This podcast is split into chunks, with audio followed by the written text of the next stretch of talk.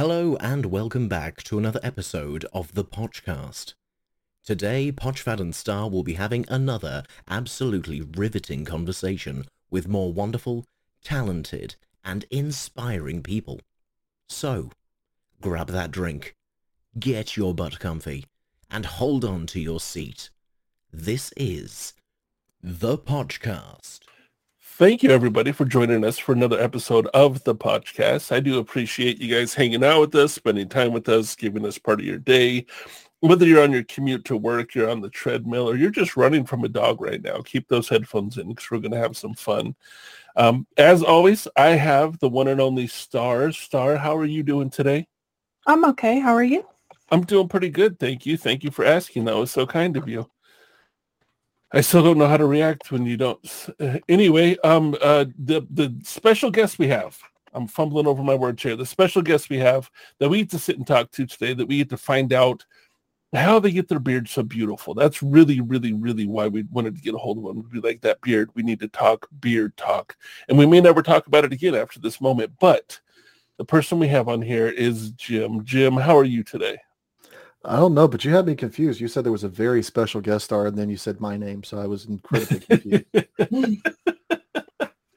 Look, I, you know what? We have a very special guest star, Jim's beard. There, you go. I did bring the beard with me today. It has a tendency to go with me everywhere I go. I am somewhat attached to it. Just I've heard that can happen. Yeah, I've heard that can happen. I heard that's a thing. So we get to sit and get to know Be- uh, Beard. We get to get to, we, we get to get to know Beard. We get to know Beard today. Jim, thanks for being fixes. here. Beard. Beard fixes. That's what it is. I'm changing my name across all of my social media now. I am Beard fixes. Beard fixes. But we get to sit and know Jim today. There's, I mean, we know Jim because we've known each other since kindergarten. Um, but those of you We have? listening, well, you have. Um, but I have. why not? Um, look, they're listening. They have no idea. We've all grown up together. We're triplets. We were born at the same time. Um, those of you that are listening, you Different guys mothers. haven't. Yes, uh, definitely different mothers, but definitely born at the same time and Same triplets. fathers. Yeah, And different years. right. Okay, now I'm getting confused. Don't no, complicate this. yeah. Look, we I all am have a good 10 years younger than both of you. I think Rub it in. Ooh, I think Star Uh, just called us old. yeah. She's calling me grandpa. No, I call you Good daddy. night, There's everybody. difference. That's true. That's true.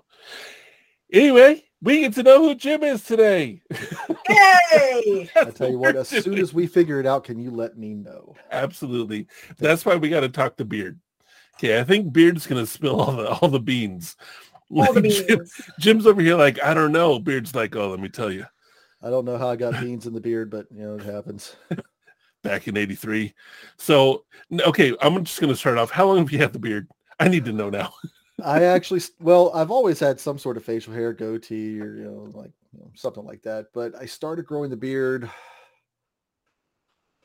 2017 or so, kind of as a protest. Uh, went into court, uh, whole whole thing with my son at one point, a juvenile court thing, and uh, the judge made a comment about not looking presentable Oh, because um, I hadn't shaved my beard yet that day, and I thought, well, fuck you, judge. welcome to the two foot long beard club. Uh, yeah, so then I just didn't shave at all after that. I think we saw that judge maybe one more time, but all that. yeah, was but it's worth it. But it It's was worth absolutely worth it. It was. Yeah. It was. I love my beard. I, I realize that it's it's nice. I mean, I I kind of got into the whole wicked edge, double edge razor thing, and I've still got my like boar hair brush and my special soaps and all that. Uh, of course, none of them have been touched in a few years because well, now it's like two swipes on the cheek, a little bit underneath the chin because you know you don't want to get the the neck beard Right. going. Right, right. But, uh, no. Otherwise, the only thing that gets shaved now is my head. See, and that's what- that's when you get all the uh, the new beard oils and, and balms and brushes and I don't know about you, I love that kind of stuff. I do. I I, I collect it. I love it. I've got. Uh, I think my favorite one right now was a uh, completely unscented beard oil. It's made with like jojoba oil and grapeseed. It's this beautiful Ooh. oil, but I put put a few drops of tea tree oil in it. Okay. It smells incredible, and according to Imziii, uh, tea tree oil smells like chocolate on me, and she likes chocolate, so I'm good with it. Okay, that's something because I know tea tree oil. I've never once thought, you know, this could smell like chocolate.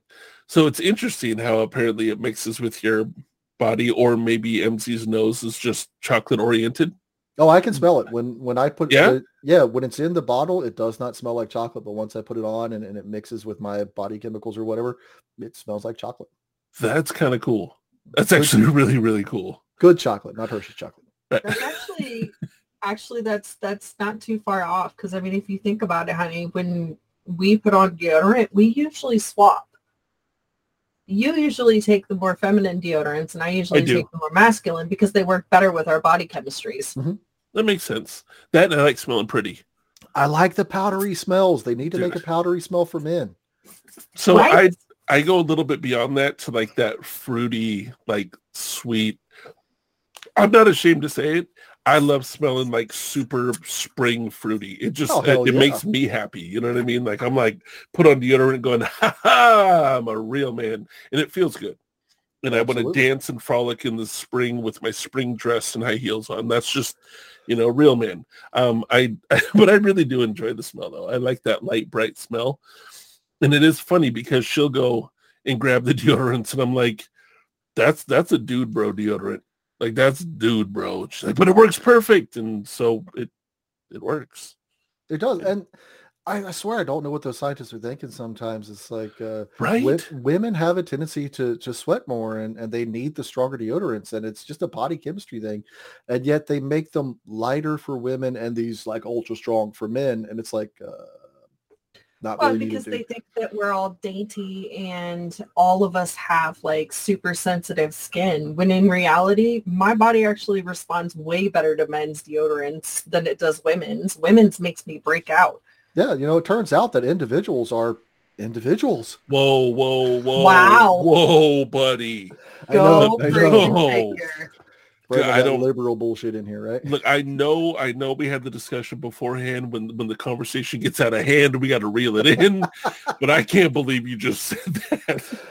Uh, I don't know what I was thinking. I s it was the drugs. it was the drugs. It was the drugs. Blame it on the beard. Li- li- like the pin says. Like the pin says. Wait, what's the pin says? I can't see the pin. The pin says, I like drugs. Oh, yeah, there you go.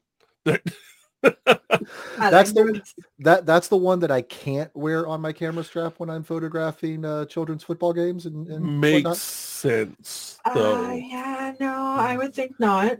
No, that I- one could get weird. Yeah. Yeah. Conversation starter, you could say. Yeah. If you want to call it a conversation, but yeah, a conversation starter. I mean, I- it would be a conversation starter with a police officer. yeah, like you know, it, it would be a gentle conversation as I leaned over the hood of a police car and my hands were cuffed Right. back. I mean, as long as you were cool, you wouldn't get too much stop resisting. You know, it would be. it- Oh it no, no, be. I, it, no. yeah. I am so I am six foot three and about four hundred and thirty pounds.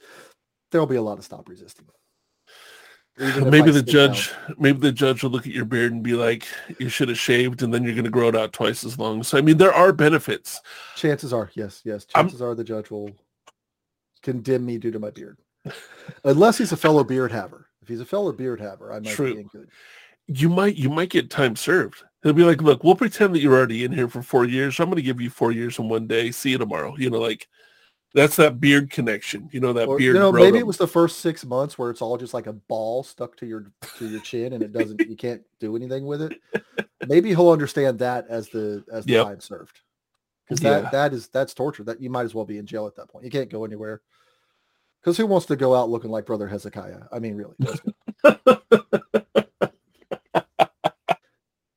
I mean, I guess I could walk around and you know, Bible in my hand, and Yes, you could, and I would pay to see that. I, I really, I really would. That would be a YouTube video I would watch. I mean, if I put a Bible in my hand, the burning smell might be interesting. Again, a YouTube video I would watch. Oh, what was it the other day? We saw a church that was like on its fourth edition of that church or something like that. And then you were like, what happened to the other three? Why is this the fourth one? And I was like, because I Oh, walked yeah. into the other three. Yeah, no, it was we drove by. I thought you were talking about online. Like this was No. real. Like, we were driving by and it was something something Baptist the fourth. You know, and I'm like, wait a minute, wait a minute, wait a minute. Usually it's like first Presbyterian, you know, something like that, right? But it was the fourth. And I was just like, what happened to the other three? And she's just, oh, I walked into those ones. I'm like, ah, you burned them down.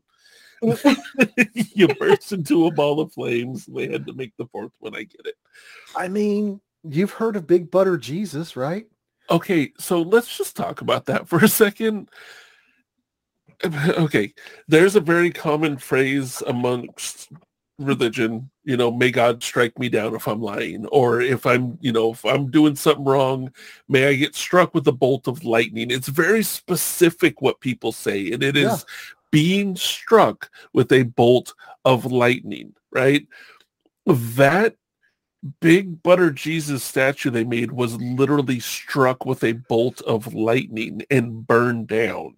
To put it in perspective, a massive graven image that Uh-huh. was worshipped Uh-huh. was struck down Uh-huh. by a bolt of lightning from the sky Yes. and burned to the ground. Which That should have been enough of a the sign. Yeah. Like you figure the whole world would have been like, Is whoa. that a sign? Is that yeah? That that yeah, that's a sign. That's a sign. it We're doesn't get more a sign. black and white like i could see if they said you know may a cow roll over it and break its leg you'd be like oh that didn't happen but people have said bolt of lightning strike me down if i'm wrong it's been being said for a long long long long time it happened Probably You can't the time deny- of Zeus. makes you think anyway uh, that's just yeah when i heard about that i And they rebuilt it. i know they did Yeah, did. because they're a glutton for punishment. You know they did it just because there's something to do with money involved with it. Oh, hundred percent. Oh, I'm at, yeah. I am yeah confession time. I'm an ordained minister at the Solid Rock Church, which is the church that has the Big Butter Jesus, or Touchdown Jesus, or Catch Me If You Can jesus it does look like touchdown jesus It does because he was just sitting there with his arms up in the air. yeah Yeah. Football jesus Football Jesus, Touchdown Jesus. Wait, what's what's the football team out there? What's the closest football team? Uh, that'd be the Bengals. The Cincinnati the Bengals. Okay. The Bengals should be winning every Super Bowl at this point. They got touchdown Jesus. You know what I mean? Like they they have him right there. He's in state.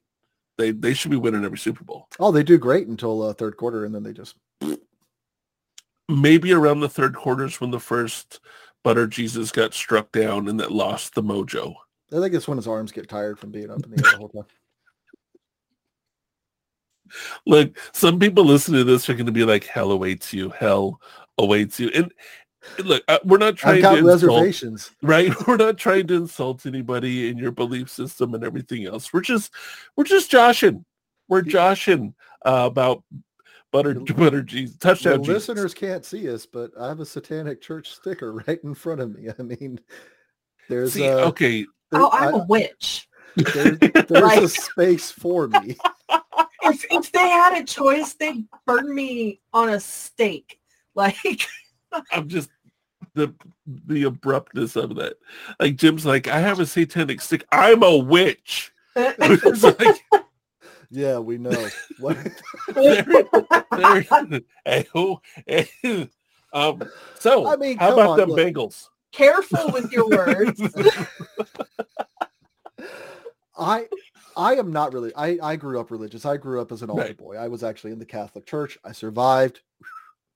Wasn't pretty enough apparently, uh, but oh, yes, you are, Jim. You're beautiful.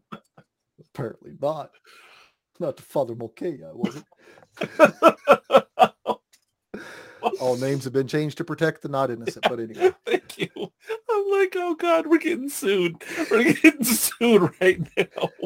no. Uh, actually, Father Mulcahy was the only uh, father that I actually uh, liked, and that's uh, he's the the priest from uh, Mash, from Mash Four Seven Seventh. Oh, nice. Okay. Nice. Oh, yeah. Now I know who you're talking about. Yeah, Father Mulcahy. I see. I, I didn't grow up religious. Um, I mean, I was seven years old actually when I stopped believing, and it was actually because I went to a priest and asked questions. Right. Um, I was very, very uh, analytical, logical child, always was. I, you know, I, I would take my toys apart to see how they worked because I was more interested in how the gears and everything meshed together and worked, uh, as evidenced by all the stuff behind Me Me too. I was always much more interested in that than I was with actually just playing with them. Like my favorite toys ever were these little magnetic men. They had little magnets in their feet and they like use coil springs on everything. So you could like press the elevator down and it would stay in place. But when you put the little guy with the magnet on his feet, it would lift a lever and it would raise up automatically. Okay, that's fun. I love these things. And my mom just got me a whole bunch of those things. And it, it was, you know, magnets and physics. And I love that. I absolutely love physics. nice. Um, and I had the, the pleasure of, uh, of of one of my teachers in in high school later uh, was a student of Julius Sumner Miller and brought with him that that same energy. Uh, and Julius Sumner Miller was this incredible physics teacher that used to do uh, um, physics on television back in the 70s and 80s. okay. Uh, so great guy. He looked like a physicist. If you look him up, Julius Sumner Miller, it's he's incredible. He looked like your crazy high school physicist guy. See, I'm picturing something right now, and I bet you if I looked it You're, up, you're picturing white hair out to the side. No, my God, this is what we're gonna do. Yeah, that's him. yes, yes. Well, I I was it. always curious. I was always interested in things. I wanted to know how things work. So of course, I, I went to the biggest authority figure I knew, There you go. the parish priest, and I started asking questions. And after I think it was close to three hours in his office, just firing question after question and contradiction after contradiction, and the answer he gave me, it was on, I was asking about faith. How can I have faith in something? Because faith is belief without proof. And hmm I can't do that. I need proof. I mean, you can tell me something's going to happen. I'll be like, let's find out. Right. Yeah. But, uh, you know, eventually it, it came down to the question of faith. And his response was, sometimes you just got to fake it. And because I, I'd asked him, how do I do it? How do I have faith? And his response was, sometimes you Oh. just got to fake it. Oh, but that was wait, it. But, That was Well, the hold- moment for me. but, wait- but wait, but wait. The the problem I have with that is if your whole life is based because they want you to live your life accordingly. hmm If that means you're faking your life, Exactly. And that like it was- turns into the entirety of exactly. your life. That was my aha moment. If it was if it was possible, an actual light bulb would have gone off over my head at that moment. And that that changed the entirety of my outlook on life from then on out. Religion became a panacea. It became a way to deal rather than a way to live. Mhm. Um, and so I, I immediately that that was that was it for me. There was no more belief at that point. Uh, from then on out, I needed proof. You know, I, I had already figured out. Uh, spoiler alert: uh, Santa Claus might not be real. What? Whoa! What? The Easter Bunny certainly is. Oh, okay. God, you you had me. You had me. Oh, What I- I know Tooth for- Fairy? Uh, well, the Tooth Fairy is real, but you, you don't want to know what they do with the teeth. Oh, I've seen the the teddy bears that they make with real human teeth. Like I get it. That's that is the actual Santa Claus's tooth fairy. he makes your stuffed animals out of human teeth. Okay. God, I pictured that. Oh, I pictured it. Yeah, you shouldn't have done that. See, that is. I have aphantasia. Do you know what that means? No. Aphantasia means that I don't have the ability to imagine. Okay. I, I can come up with ideas. I can wireframe things in my mind, but I cannot just like create something out of thin air. Like Okay. I can I can ask you to imagine there is a purple elephant in the room behind you. You could turn around and visually see that. Done. I can't do that. Interesting. Intriguing. It, it is it is I did not know until I was like late 30s and I was talking with Imziii and she's like, really just just imagine it, just picture it. It's like I what do you mean imagine it? Either And she's like, just just it's not. imagine it's there. And I'm like, I can't just imagine it's there. And and for somebody that that can, that's probably so super foreign to be like, what do you mean you can't? That's insane. Of course you can. Exactly. Just like people being able to turn their brain off. They're like, yeah, just turn your brain off and go to sleep. Wait, Sorry. people can do that? Yeah. It's like, what do you mean turn my brain off? Sorry. I'm going to keep laughing about what you just said probably for another week or so. Yeah, because that's Turn not your real. brain off and go No. to sleep. It's- That's Turning your brain off means dying. Thank you. Thank you. That means Right? that I've well it also means I've stopped doing one of the things that I think that I'm the best at, and that's thinking about things. I love thinking about things. And I can think about things better than anybody in this world. I know I'm not really being serious, but I mean like I really enjoy thinking about things. And like I've had conversations with Star here where it's just like, okay, I want to talk to you about how I got to this clu- clu- conclusion, but we don't have 37 hours to go from point A to point B that I just did in the past seven minutes. So I'm going to give you the cliff notes. On So, top like- of that, I'm not sure I can work backward at this point because I've made some leaps in logic. and I'm Right. not quite sure how I got there. I don't think that bridge is still existing. All right. I just, I flew at one point. We're not going to talk about it. But that's interesting that because I love the brain. I absolutely love the brain. I love how the brain works and the way it does stuff. And I know that it can do some really wild things. I've Uh, had, but it's, I've had it's a lot of concussions though. That's the thing. I, Okay. I, I did high school sports. Um, I did high school football, of course. I was in the military. I've been shot, stabbed, and blown up. Um, before that, I did uh, martial arts quite a lot. I did.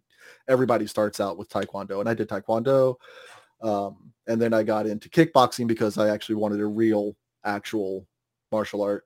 Um, and that's when I found out that neither taekwondo or kickboxing are actually real martial arts. Although kickboxing when you're good at it, yeah, you're you're deadly. it's fun. Uh, but I went into Brazilian Jiu-Jitsu because you know it was Okay. the thing in the late '80s, early '90s was BJJ. Uh, Yeah. so I, I really got into it. I had the probably the pinnacle of my life in 1997. I got to meet Helio Gracie. Whoa. Yes, that was incredible. Whoa. I got my ass handed to me by an old man. If it's a Gracie, I don't care who you are. I You're, um, you're not going to win.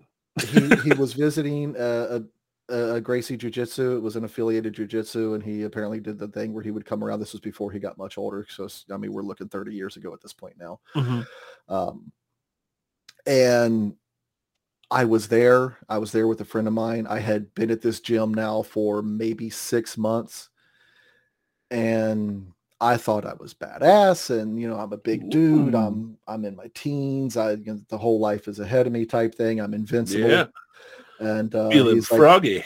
yeah, I felt froggy, and uh, well, I hit the ground really fast Yeah. and it, it was the whistle blew for us to start and i'm on my back looking up and he hasn't broken a sweat You know, the Gracies are legendary. yeah, And they more, do three more that- times of that and i was done Yeah. Yeah. I no, I I think I think pride wouldn't allow me to because I would I, I know walking in, I mean knowing what I know now, right? Granted No, that was, you know, I could- 20, 30 years ago.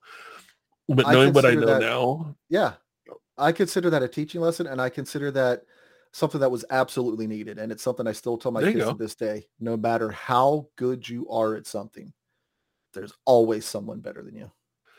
Okay, so so Poch told me one time, and it was a really interesting thing that really kind of stuck in my head, and I just lost it. that's all right. there we were, went- talk- we were talking about tried to get martial arts. We were talking about people being better, and it'll come back to you in a few minutes, and you know it will. I know. You're it going will. to interrupt us the second you do, so don't don't worry Yes. about that. yes. But Like hey, mid sentence, just be like, I remember it. I, I've considered that a major life lesson, and it's actually something that that really got me into it. And then I um I had the pleasure of that because I actually got to sit down and talk to him. Very uh, very broken English. He wasn't very good with English, but he did have someone who who could translate for him. Um, but he was he was incredible, an incredible amount of knowledge and, and humility and humble, and the pride, the pride that he showed in in this empire that he had built with his children, with his with his Mhm. sons and and his his family, and that's that's what it was. It was all about family, because that really just came down to a way that the family was just always together, That's awesome. and and that's what it was. And that and, and then I got to see um, uh, Royce Gracie uh, doing doing his rounds on um, later uh, in, in the early 2000s when he did his rounds on uh, in the mixed martial arts and and whatnot. Uh, what was that? It wasn't Pancrase. It was um, the Octagon. What the hell was that?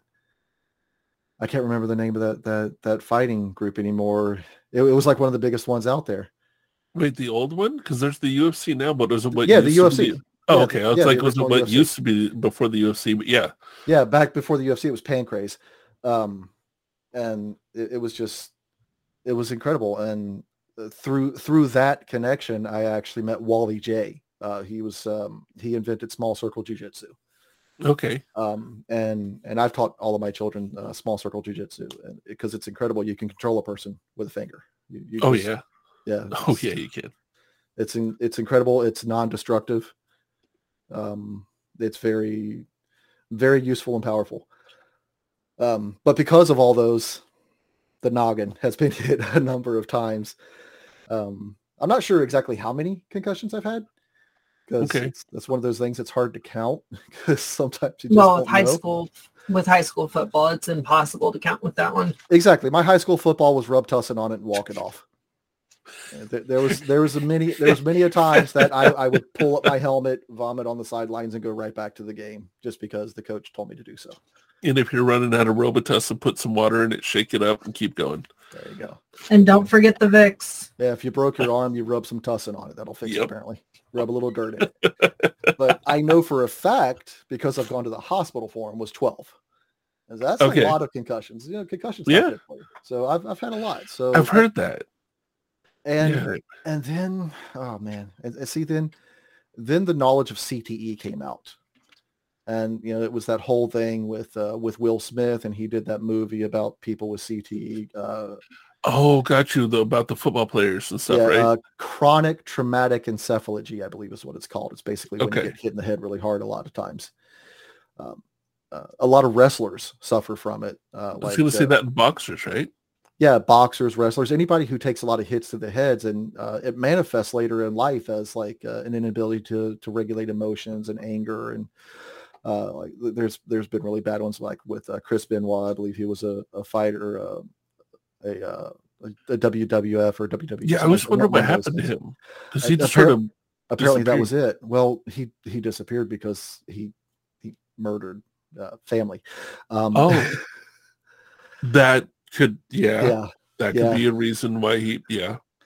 um, Wow, like that's interesting. that's that actually something that has always side scared me effect. Yeah. yeah and that that i've always wondered is my inability to imagine does it come from that um interesting especially if you never noticed it up until you know your 30s that it could have been something that was there your whole life or it could have been something that developed and you just didn't realize it because norm is norm like your norm is your norm so you're not going to be like and until you start talking about things like this with like an intimate partner like my wife Uh-huh. you don't really talk about that stuff with people right actually so that's how I, really I it that's how I found out I was colorblind. It like I I just went through life until I started doing art, you know, later on in life in my 40s. And my daughter's like, Dad, that's not the color you said it was. And I'm like, Yes, it is. No, it's not. Okay, stop. You know, she pranks me. She always pranks me. So I'm like, That's I'm getting pranked.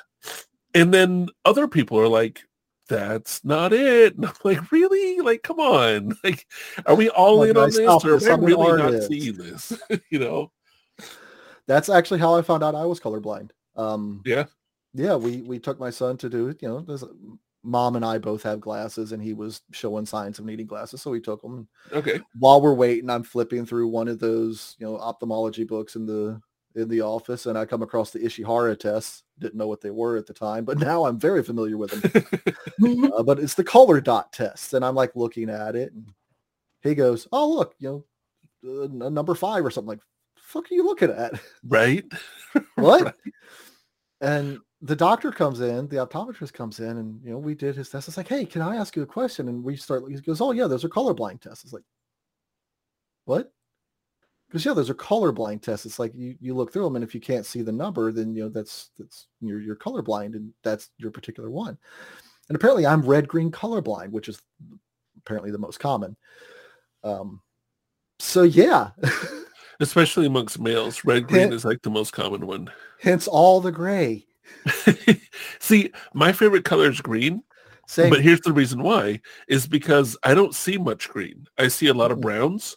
And so because of that, whenever I do see green, it is the most beautiful color to me. I'm like, oh my God, look at that. You know, other people are like, oh yeah, it's green. I'm like, fuck you. That's beautiful. you know like I mean? Red red and blue when you put them together, like a red stripe and a blue stripe together, it is such an interesting thing for me because like the blue or the red, it's, it's always a crapshoot as to which one will seem to be like 3D and like jump off the screen at me. I know what you mean. Yeah, I know so what you cool. mean. But- you know, funny story about someone who was colorblind. I don't know how deep you know it was or whatever, but um, so uh, X's grandfather, amazing guy, super super cool guy. Like I don't I don't fault him for their dumbness. He's a great guy, right? So he was telling me a story about um, he was in Vietnam and they were flying. Uh, and one of his buddies was a helicopter pilot, and they were doing runs of you know looking for shit and doing whatever they did. I I don't Those know the guys are details insane. Those guys are insane. doing the, the flights, right? And um, so Papa was he, he was a, a thrill seeker, right? He loved doing really dumb shit, and he you know was like, hey, can I go with you on one of these runs? And hopped in the helicopter, and boom, off they went, you know, with other people. And I guess while they were in the air, he had gotten in with uh, being under the radar of not telling the military that he was colorblind. He found a way around it, did his whole thing. Nobody knew he was colorblind they're flying over and he's like, hey, are those tents supposed to be down there? Like, there, there's a bunch of tents down there. And everybody was looking going, what the fuck are you talking about?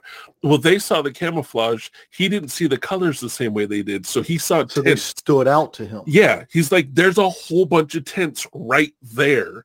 And they're just like getting the fuck out of here, you know, because they're, they're, you know, anti-aircraft and everything else.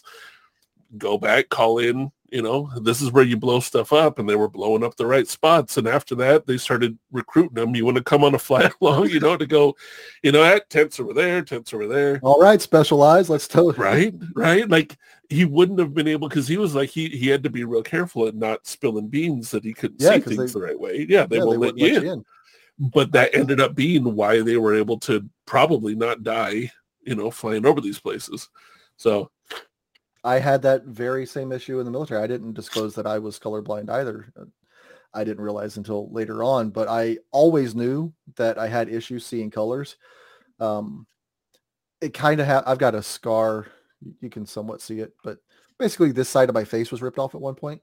oof. Um, but there's a, a good scar. And in fact, if you, your viewers can't, uh, your listeners can't see, but you can see, I always sit at a slight angle. And that's because if I sit up perfectly straight, my eyes are like this. So is it a bear?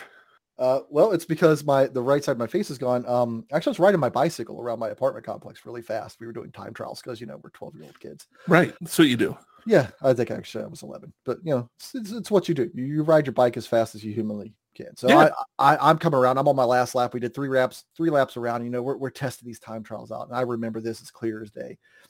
And I came around this the, the corner, and as I came around the corner, there's this big van with you know, blacked out windows because it was the 80s, and of course there's a big van with Right. blacked out windows. Um, and just as I get ready to pass that corner, and I'm cutting right close to the van because I need to make that you know those last few Yeah. seconds of, of time.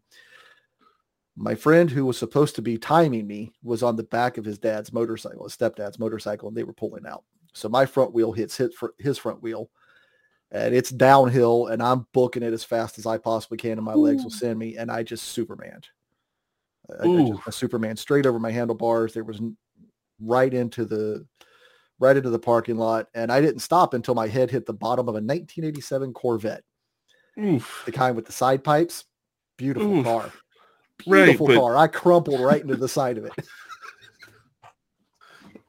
but I rode on my face the entire time. Right. I heard now this is this is rumor, but I heard that sliding on your face on cement isn't um, what gets you into um, oh, what is that show where you America's Next Top Model? I'm pretty Yeah. sure you're not going to make it into America's Next Top Model after don't riding think I your face on cement. I I don't think I had a chance before that. Yeah, you never. Hey, don't don't discredit yourself there, sir. But at, but after the concrete sanding, uh-huh. I, I don't think I had much of a chance after. I I don't know. It could have shaved down the cheekbones and Oh, got yeah. you into the. I, I, I do have those Native American cheekbones. and then you get in and people are like, your unique cheekbones are so photogenic." Yeah, you've got one cheekbone that's fine and one that looks like it's a little flatter for some reason. Like, just always turn that way. Yeah, it's just my my good side. No, no, no. They want they want the shave side. They want the like the cheekbone. We we need that unique cheekbone. Either way, that sounded like it fucking hurt. Oh, it did. Um, I, I don't remember the pain. You know, trauma Right. response. Thank you so much. Brain much. locks that out. Yeah. Uh, but I do remember kind of pushing things back up and holding Oof. and, and running to my apartment. And my mom, you know, pulling my hand away. And she told me years later, she's like, you know, I was really afraid that when I pulled your hand away, that your eyeball was just going to like pop out with it. Oh gosh. But mom being mom and this being America, we of course didn't have health insurance. So it was iodine and alcohol and, Oh Damage. gosh. Yeah. and yeah, your ass is going to school tomorrow. the side of my head was all swollen. They sent me home for some reason. I don't know why. I don't know why. Concussed, face half I'm missing. pretty sure you that was my first concussion. I, I'm Yeah. quite sure that was actually my first concussion. I can see that. I can see it. It actually makes me think about there's a buddy of mine, um, and we were really actually really surprised. He ended up passing away a number of years ago. He was around our age. He ended up passing away from like a flu, this horrible flu, like maybe eight years ago. Oof. He was the one person that we had all decided was not human and was going to live forever, right? Because this this guy, when, you know he's like two years older than I am, he would hurt himself in ways that normal humans shouldn't, and he would bounce back with almost no scars. Just I'm good. Like that was just just hearing you say that I love that. he was riding by himself, his BMX bike, jumped over a chain, missed, caught the back tire, landed face first, took off part of his ear, part of his face on the, the gravel cement. It was, you know, in the old cement where it's a lot of rocks in with the the, the cement, so it's Mhm. gravelly cement. Tore himself up, knocked himself out. Like the multicolored pebble. Yeah, like one grit Yeah. sandpaper. Yeah. Oh God. So Oh, he I knocked hate himself out because he was riding by himself, woke up, was like, I should go home, right? Covered in blood, hops on his bike, rides himself home. His mom and dad, his dad owned his own business, and we lived down by San Diego. So his dad had a connection in Tijuana as a doctor. So pack up bloody headed kid, go down to Tijuana, fix him up, no scars. He put his uh he hit a parked car bombing a hill on his skateboard and put his teeth through his lip, had to pop his lip back over, I've seen people do almost that, yeah. no scars, face first on a, a, a parking block, split his whole lip up. The kid fell in a pile of glass. There was a spot where people partied and threw their beer bottles, and he accidentally hit something and flew and landed in the glass and slid. Like the kid just, but he would get up and be like, "I'm okay," and we're like, "There's a part of you missing, bro." Like there was a, didn't hole in his that, bro. arm, like the the the what a, a half dollar size missing out of his arm because he slid through glass, and he's like, "Oh, I'm okay." I didn't need that part. It wasn't essential. we we genuinely were like, "This kid is going to live forever," but it just made me think about that when you when you said fast as you can on a bike, and dude, when you're going face first from a bike fall, there's nothing you can do. No, It's m- just my gonna hand- happen. My hands were on the on the uh on the handles, of course, and Yeah. so as soon as you hit, they just like collapse. Yeah, yeah, yeah. Well, the handlebar takes a missile. Yeah. yeah, you're a missile. You can't stop it. And by the time, and it was almost instant. I just hit the ground and slid, and, and just crumpled. I mean, my chest was all, my chest was all cut up. The side of my face and everything was all, it was all cut up. Um, but I mean, I healed up. I was fine. Um, There you go. But after talking to the doctor, we actually decided to, to take a look and see what's going. The rods and cones in my eyes are shifted. So Well, they can, so, so you see colors via rods. Well, actually, you see you see colors via cones, and your night vision comes from the rods. Okay. And so the cones in my eyes have shifted ju- just the slightest bit. And that's what causes my color blindness. So my color blindness isn't perfect. So I can see some of the Ishihara stuff that I shouldn't see. But Interesting. But I have incredibly good night vision. I prefer, Okay, that's cool. yeah, like I could go outside at night, zero issues. If it's pitch black, I can see quite well actually. And in the Okay, day though, cool. but in the day, sunlight, it hurts my eyes. So I, I have to wear really dark sunglasses because the sunlight hurts my eyes really badly. You got blue Yeah, eyes, Star? That's how Star is. Yep. Yeah, she has very blue eyes, and Same. she's just like, "It hurts. It hurts." Yeah, I've got the blue eyes. All the kids have have blue eyes. Ims has has those. She has gorgeous hazel eyes. And and our kids like have a mixture of like hazel and blue. It's gorgeous. Yeah, my my youngest daughter. It was really interesting. For the first four, almost five years of her life, she had crystal clear blue eyes, And I remember it was the weirdest thing. I didn't realize it happened till after it happened. I was looking at a picture of her when when she was 5 Mhm.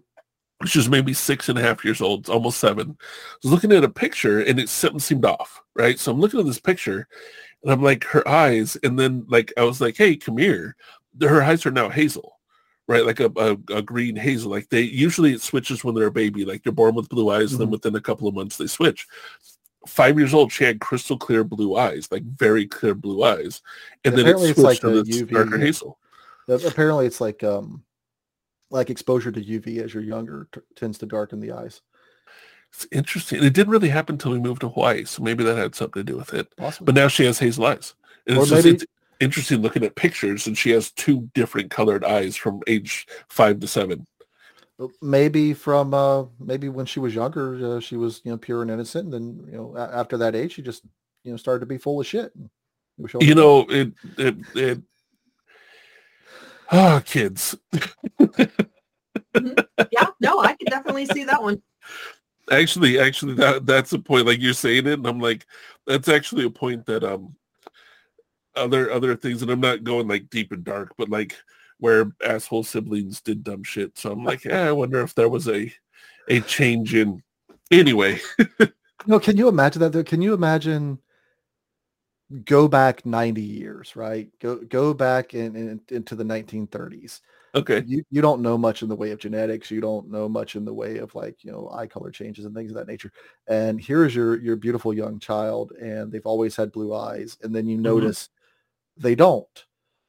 And if if you're prone to like wondering about conspiracy theories or like alien abductions or things, can you imagine how that would mess with you? Because eye colors don't change. dude.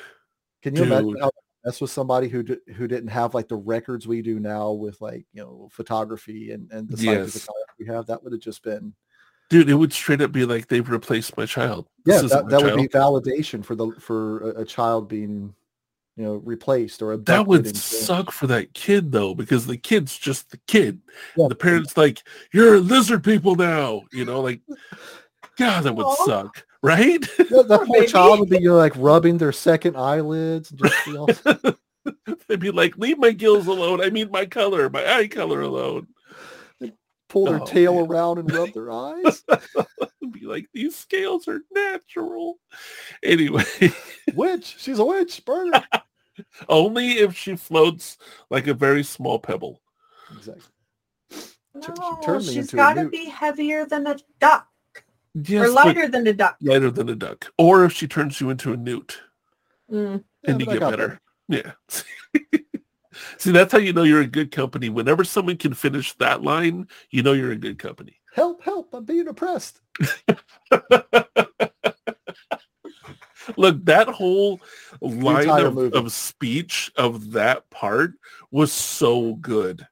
Like they they broke down politics and everything in one like four minute sketch right there. I While love just digging in the dirt. Yep. It was it was gorgeous. Yes, it was wonderful. that. That I, I, fi- me, I, I introduced woman. Mod to that uh, event. I introduced him to that uh, a couple of weeks back, and he just Okay. laughed his ass off through the entire thing. and, and then we got to the holy hand grenade of Antioch. Oh yes. And the counting shall be three. My favorite part, five is, Is right, out. I say that all the time. Five is right out. Yeah. And you know the funny thing, that movie, my my parents, um, when when I was younger, they used to go over to their friends, and their friends had kids. So we'd play. You know, the kids would all play, and the parents would hang out. We'd barbecue, and they would go to the the um, video store each time we went over and hung out, like once a month, and they would rent two movies. And this is how old this is. It was VHS movies at the video store, and they would get one for the kids, and they get one for the adults, right? and you know like butch cassidy and the sundance kid or monty python and the holy grail that sort of thing and so what i would do because i knew that they would put the kids one on about an hour and a half or an hour before we normally were supposed to go to bed so most of the kids would fall asleep while the kids movie was on Mm. and then they would wait a little bit make sure all the kids were asleep and throw on you know their their movie Yeah. and I figured that out. And, and I was, I know, like seven, eight years old. And uh, so I started laying on the floor and I'd get a comfy pillow and I would do that. I'm asleep, but I would keep myself awake just long enough for them to start their movie so they're not paying attention anymore. That's how I got to watch Butch Cassidy and the Sundance Kid and Monty Python and the Holy Grail. And and I tell you what, when uh, they said uh, after the spankings, the oral sex, I didn't know what that meant. I was I was seven, eight years old. And I ended up asking my dad later on. That's not a question you want your kid to ask you. Hey, what does it mean after the spankings, the oral sex? you know, like no, no, no. How Yeah, do you answer that? How do you answer that as a, as a dad? I mean, I, I've been a dad to three kids, and I don't know how to answer that because I mean, we've always been incredibly, like, brutally honest with our children. Obviously, Right. age appropriate, but we have never lied to them. We we chose when we when we first knew that we were pregnant with our youngest or with our oldest now. Mhm. We made an agreement that we would never lie to them. Our parents lied to Good us call. Good call. constantly. I mean, my mom would lie to me about the dumbest shit. Like she didn't want me to drink a Coke that had been left out in the car overnight one night and it was hot because it was in North Carolina. And instead of just saying, hey, it's hot, it's going to taste like ass Right. and letting me experience it and go, yeah, you're right. Instead, she tried to convince me it would make a, my lungs collapse. It's like, oh. what? Oh, oh wow. Like she tried to convince me like the fizz would, it's like, why? And, and for years, for years, because this is an authority figure, of course, I believe this Right. and it's like why? Why would you lie to me about that? And you know, we were driving across country one time there's this big sign on uh, at the top of the mountain and it says you know are your ears popping? Swallow. And it's you know now i know what it is you know your eustachian tubes and everything like that it helps equalize the pressure in your eardrums no big deal that's what you Right. chew gum it perfect or just Yes. take a drink of water whatever. You know even, or just swallow. If you if you can do so without something in your mouth just swallow it it'll work. Right. she can she tried to convince me it was something to do with like the, the pressure inside your head and if you didn't do it like your head would crack. Like, why? Just be honest. I think yeah. and at the and the answer was she didn't know. Oh, okay. she she was old school. She she didn't know. So when she didn't know she tried to make something up. Instead of saying i don't know let's find out which is my favorite phrase oh, in I the love world. that. ever I to say to love that. I don't know. Let's find out. Because I that have means no idea. one, for one, that means dad doesn't know everything. Because Yeah. dad doesn't know everything. And that's okay. And parents are allowed to be fallible. We're allowed to just not know. We're all the same as them, just older. Come on now. You know, like But the second part of that, that's the most important part. It's the Mhm. let's find out. It's let's do something together and let's learn. Let's let's let's get some knowledge. Because any day that you learn something is, is a day that wasn't wasted. See, and I do that with my daughter to the sense that she'll say something that I don't understand. Instead of just agreeing, I'll stop and be like, I don't know what that means. Can you tell me? Yeah. And it love- gives her like a sense of like, oh, I can I can share something with you. You know, which it, it shows them that they are intelligent and they're smart and they can articulate and, and give you an explanation you didn't know something about. And I've noticed that it makes her feel really good. Even if I have like half an idea of what it means, but I don't fully know, I'll be like, "Eh, okay, I think it's this, but what is it? Like, talk you- to me. Let me know. Can you imagine as a child uh, if your parents had given you the opportunity to teach them something? Oh gosh. It would have felt amazing. Yeah. At, at no point can I go back in my entire life, and and I have an almost eidetic memory despite the concussions. It's kind of strange, actually. Um, at no point can I remember ever actually teaching my parents anything. I can remember clearly back until the age of seven, pretty much daily, and I can go back to about the age of four with some missing spots. Um, but I can't remember one time ever actually teaching my parents something and them saying they didn't know and then letting me teach them. See, my dad was the kind of guy that was just like, what's that? Show me. Like he, he was a surfer Mhm. hippie. He's a smart guy, but he didn't know anything about, let's just say skateboarding. That's one thing that, and so I got into skateboarding at a young age and he didn't understand how to do certain things. He would, he would just be like, I don't know how to do that. Show me. And I was. I always respected that. Like to me, that's a huge, a huge thing to have somebody that you look up to. Because for me, and I've said it before, people have heard me say it, I'll say it again. My dad is the greatest human to walk this planet ever. Like that's the way I look at him.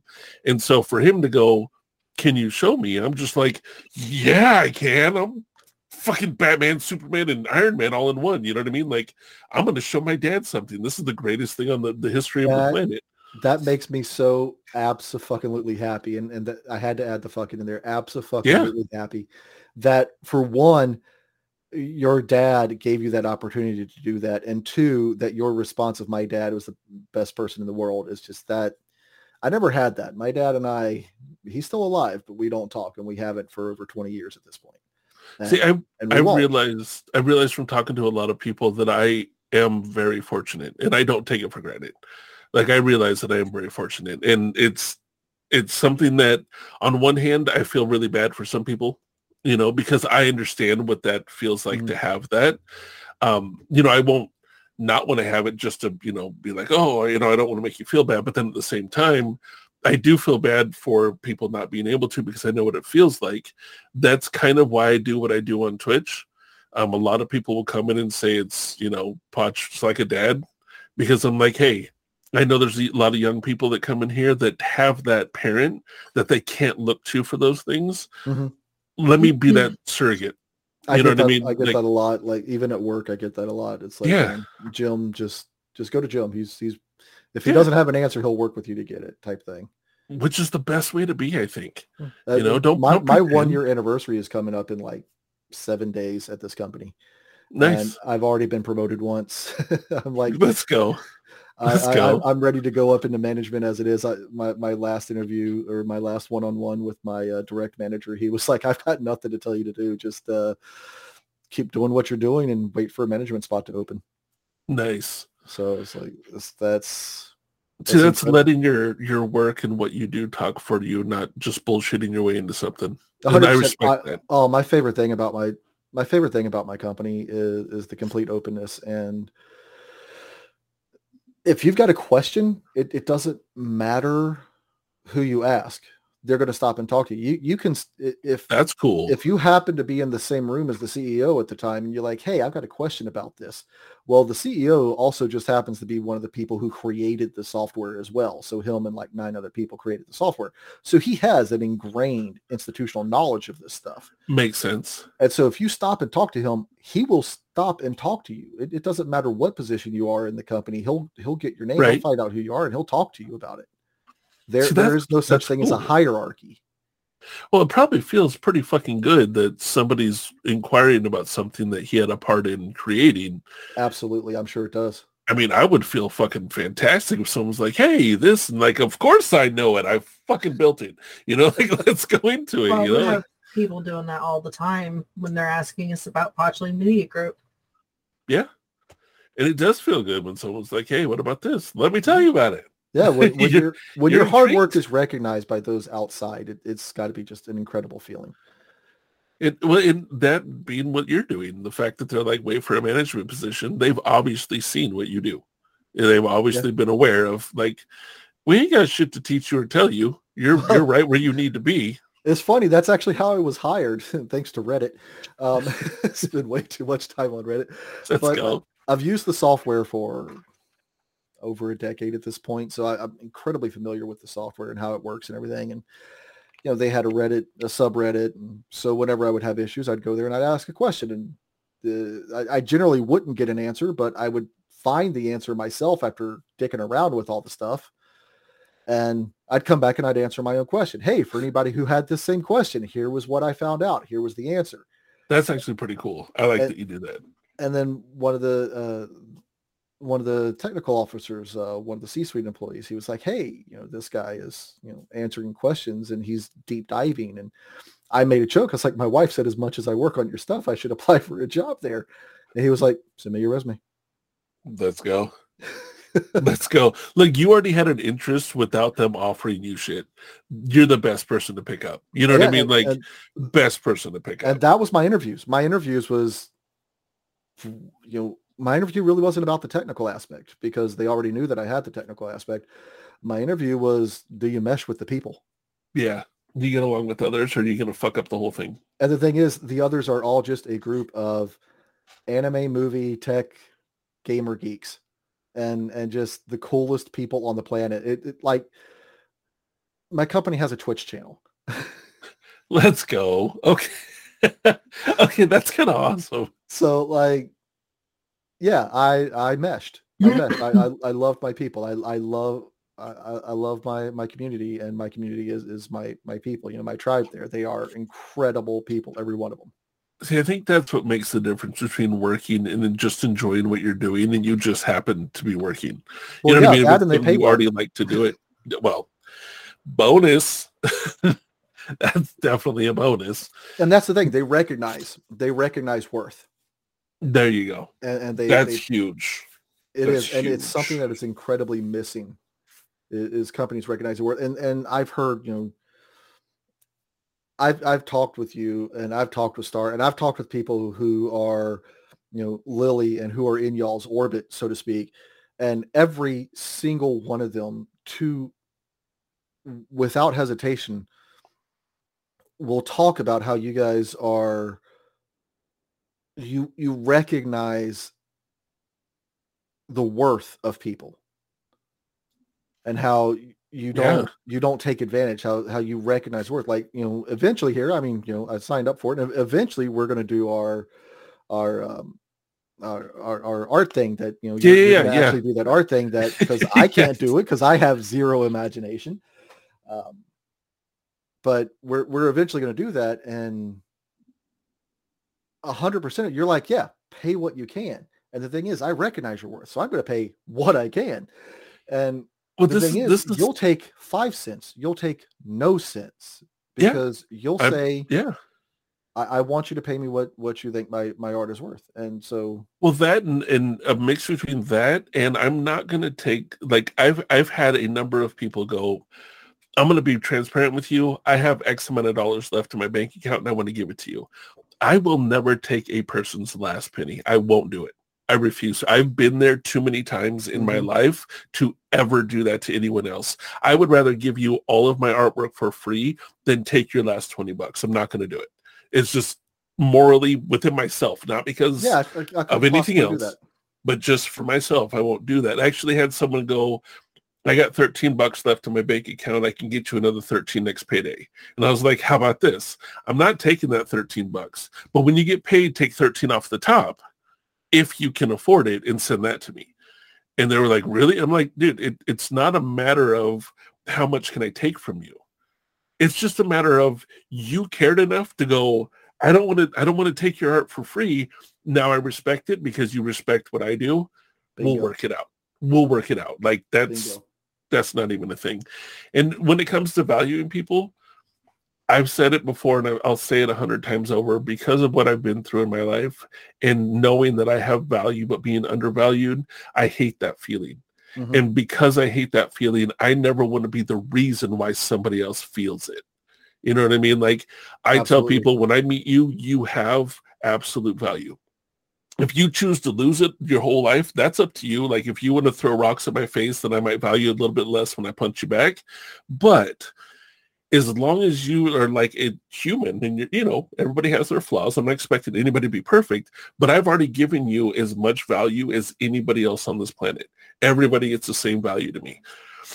What you Yeah. do with it is up to you. That's totally up to you. like that But I'm gonna love you no matter what. Like yeah there, you're there's, human. there's there's no need to The earn it- thing, it's, yeah it's not I'm like not you big start the at the earn bottom thing. and you have to earn Nah. all you have to do is just I don't like keep. that. Yeah, uh, there was I had a teacher in high school that was like that. Everybody got an A at the beginning of the semester. Hell And all you all you had to do was keep it. Yep. You I had didn't have to teachers like that it. and I loved you just them. had to keep it. Yep. I and honestly, it made life a lot easier. It made it so much easier because I didn't feel like I was competing. I felt the only person I was competing against was myself. Yeah. It, do I do the work and keep my A? Yeah, I do. Yeah. Hell yeah. That's And, why not? And, and if I go below an A, that's my fault. right. Instead of you have to impress me to get a good grade. Well, fuck you. Who are you? you know what I mean? Like just for that, I'm getting a double F. Let's go. Like F minus. Screw you. Exactly. Well, I mean, I, I was, you know, late diagnosed. I think everybody, you know, thanks to, you know, COVID and all the downtime and whatnot, I think everybody ended up getting their late diagnoses once you could finally stop working for five minutes. And, you know, late diagnosis. Hey, turns out that the guy who can spend straight hours on one single project, he's ADHD. What do you know? Yep.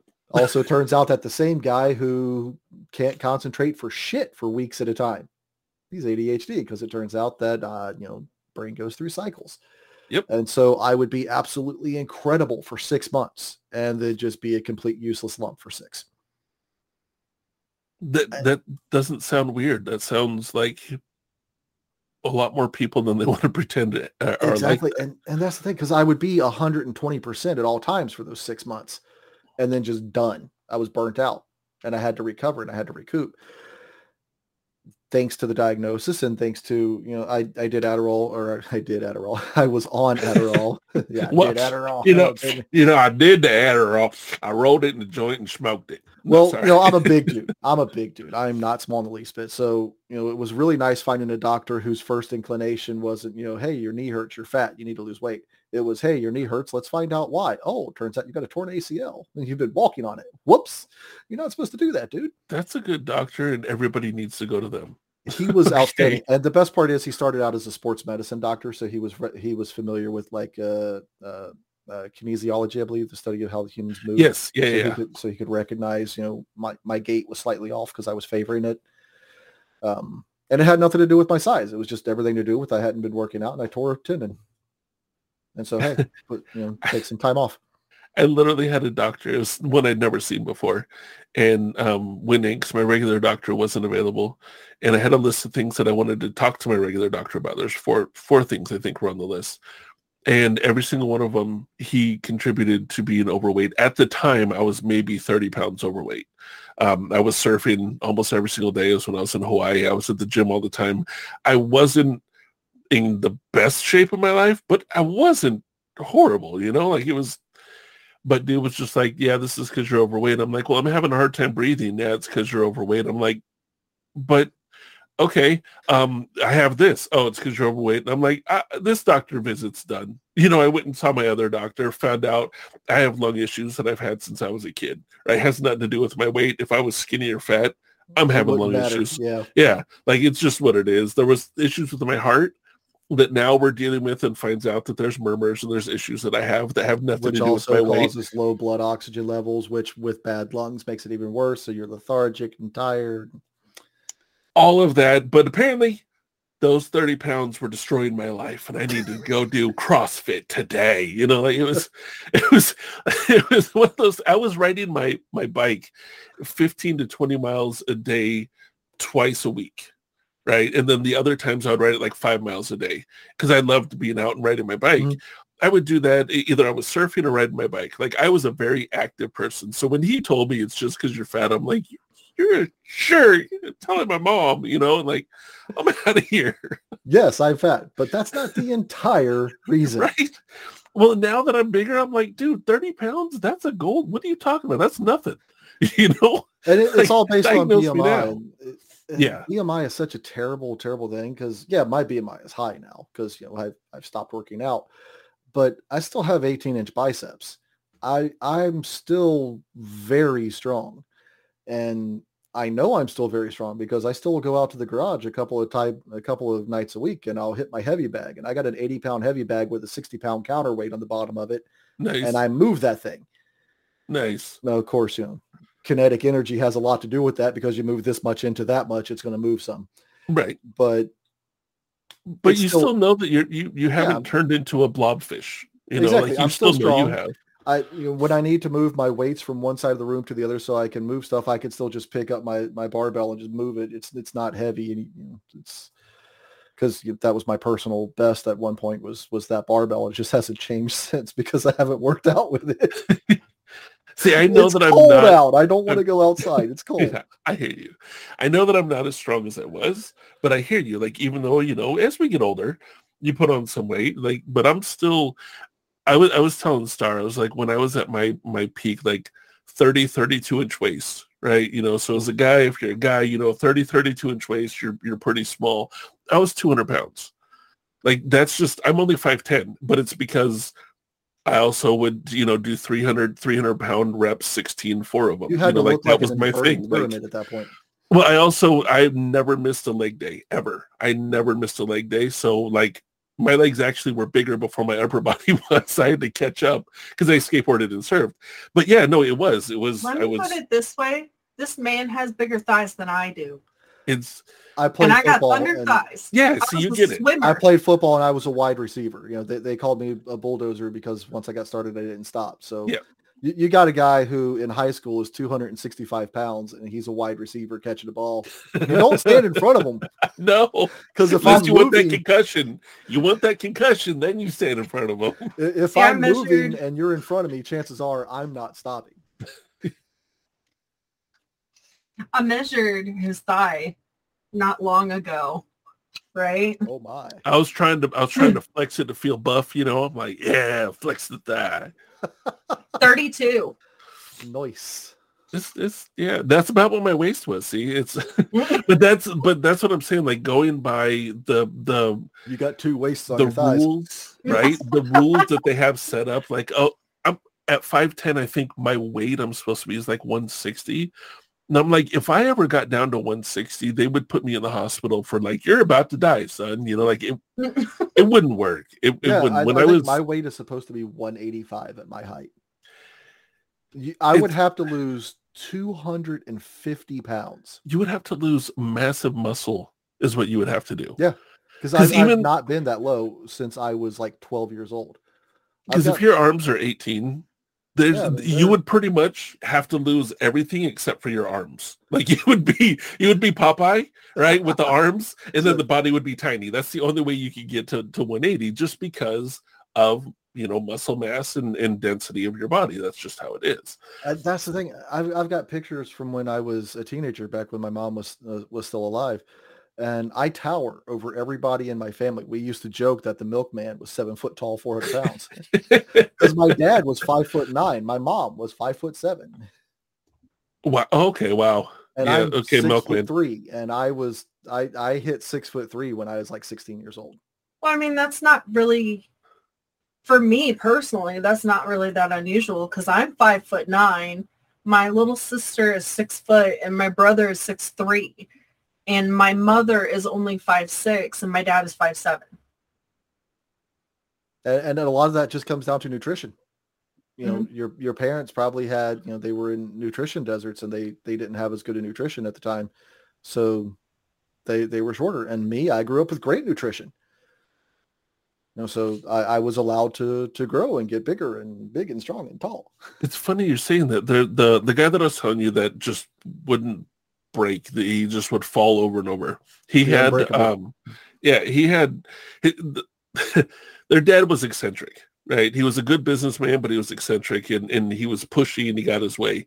His kids were uh, Benny, Byron, Barney, Beatrice, and Bethany, and Bo nice his name was Bob and the wife was Vicky. So it was funny, like, you know, like you stay over there, lady. These are the kids. His name was actually Robert, but he went by Bob. But anyway, all the boys, and I remember because the, the dad was about as tall as my dad. I, I remember that. My dad's about my height, about 5'10", and their mom was much shorter. I think the shortest boy was 6'2", and the tallest one was 6'6". Like they Good were Lord. all large, very large people, but the parents were 5'10", like 5'5". Like that, that was it. But these kids were just massive. They used to joke around like, "What do you feed them?" And I remember the joke was said once because the mom was pulling out this huge tray of baked chicken out of the, the oven, just massive amounts of baked chicken. She's like, "It's just all chicken. Just feed them chicken." nonstop but it was a massively huge family. I remember the the youngest kid, he was almost my height when he was like eight, nine years old when I was like 14.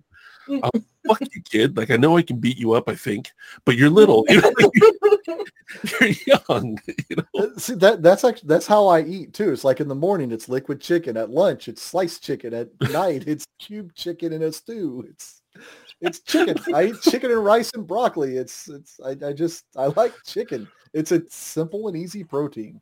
and Although cheap. It's cheap. Oh God, it's so cheap. I love it because it's so cheap. Although I the, the size of chicken breasts are just weird now. They're they're like Can you can you explain to me big. why it costs freaking twenty dollars for like a thirteen or eighteen pack of fucking eggs these days? I don't know. We we've got a family of five, and eggs are starting to become something that we might actually have to take a loan out for. It's ridiculous. But Uh, if you think apparently, it about has something to do get with the- like an avian flu thing, and but Just get the chicken breasts that are this big, um, because that's how big chickens are now. And, and you can get them the Foster Farms one, which I'm not saying are healthy and good by any means, but you can get the Foster Farms one, like a 30 pack of them for $12. So skip the eggs and go straight to the chemical induced 18 foot chicken wings and feed the family off one T-Rex arm. You know what I mean? Like honestly, sometimes I wonder, it's like if, if I were to like squeeze the, the the salt water out of it, how much chicken breast would actually still be left? it would be a chicken wing from Buffalo Wild Wings at that point. It would just be, you're like, look, whop, there, we have one. And it's actually, it's actually affected the way that I, I cook chicken breasts. If I get like uh, you know grass fed all natural chicken breasts and whatnot, I Mhm. can cook them in a in a nice ribbon hot you know stainless steel pan and and they'll cook up nice and get a good browning on them. They'll cook through in just a few minutes. But if I get like the you know uh, you know the, the, the cheap you know stuff Mhm. you know from wherever, and I go to cut that up, and so much water comes out of it, it just won't fucking brown. It never browns.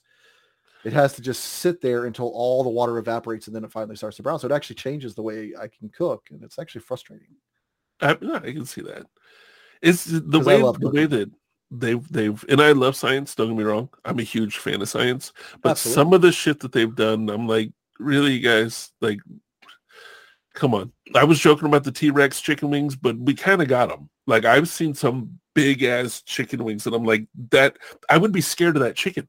Like if I saw that chicken in real life, I would be like, you might take me. Like Yeah, I'm a big dude, but you're fucking huge. yeah, absolutely. I mean, you got some of these chickens walking around with like a two six on a bicep. You know? right? Hey, you know what? When you've got like a seven inch pecker, you can do almost anything with it. That's what she said. So it, it's, Are we still talking beaks here? Yes. when you I have was. a chicken walking around going with my 25 inch pythons, brother, then you know you got the Hulk Hogan chickens and they're going to fuck you up. And their But legs I- looking like toothpicks. Okay, that scares me because I just pictured Hulk Hogan. Anyway, um, Macaque, I'm- brother.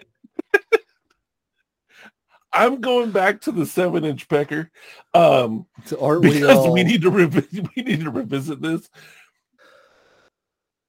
Is uh questions? I have them. There's so many. oh, do you Um, have questions? I uh well I mean okay my head is going 100 miles an hour so I know if I don't slow it down I'll ask all of them at once and it won't make sense. Now is that a chicken or is that a cock? Yes. Okay. And have you actually seen one? Cuz that would scare me. No. Okay. Okay, it was okay. Look, Well, I, I mean, don't unless shit. you I unless don't you doubt shit. consider unless you consider like an emu or an ostrich just a giant chicken, in which case, then yes, I have seen a seven inch beak before. those do scare me. Those birds, look, I don't know why they did try and take over Australia. The emus. Yeah, the, the the, Great Emu War of Australia. Yeah, yeah. they actually did. Up. They gave up. Respect.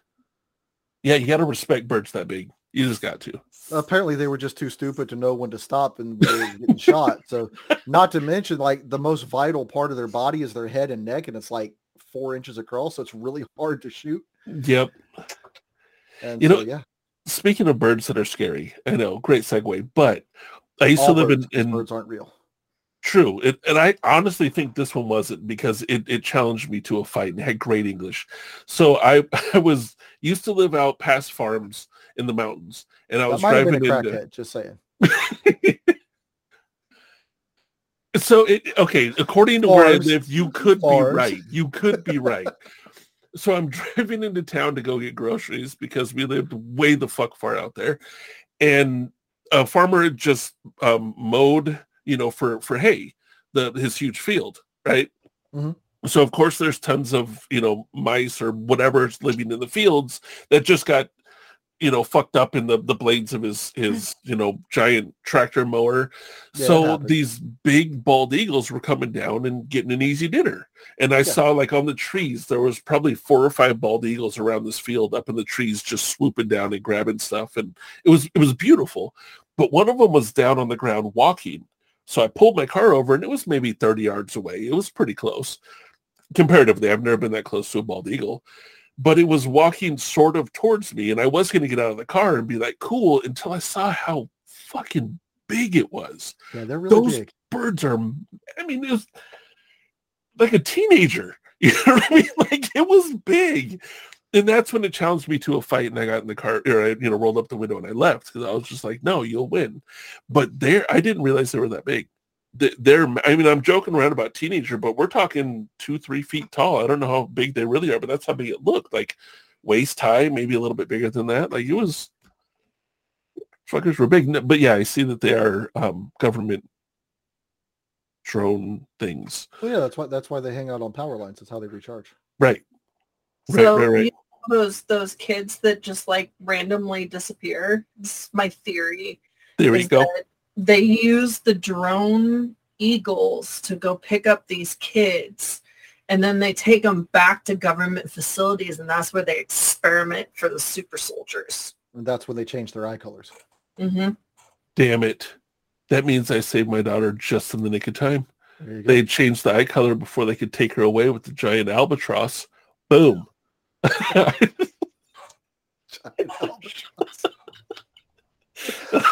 Look, government, I'm, I'm on to you. Be able to play golf now without thinking golf with your friends without thinking that of that line every time now when I get an albatross.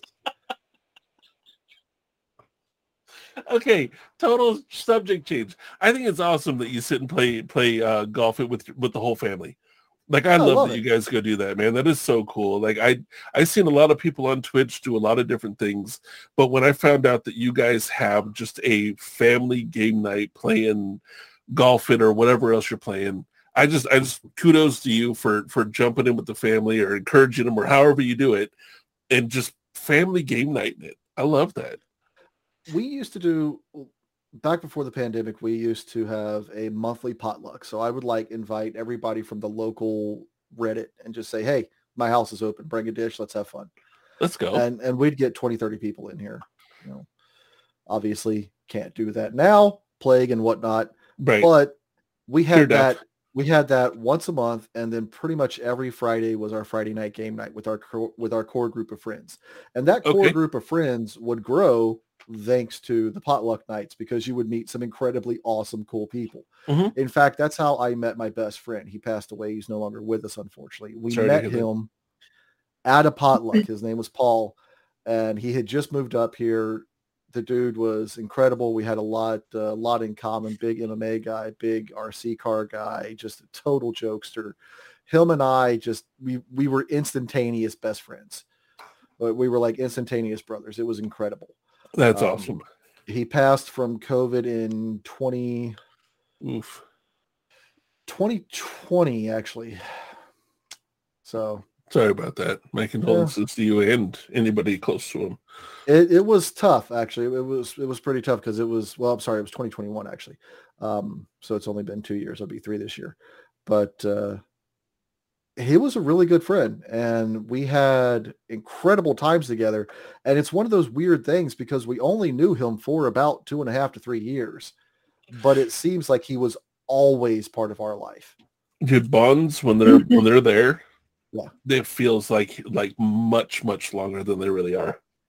Like, and you know when when he passed away, his father, we I had never actually spoken to his father, and he obviously his father, you know, messages us because it's like, hey, we'll take we'll know, help with your apartment stuff. What do you need? Because when he was sick, we had been running him around everywhere he needed to go to the hospital, hospice, and all that. Um, and like the last time I, I talked to him um, was actually taking him to a doctor's, was actually taking him to the ER because we took him to the doctor. and The doctor came out and put him back in the car and said, this man needs to go to an ER. Mm-hmm. And it's like, well, shit. Okay, let's go.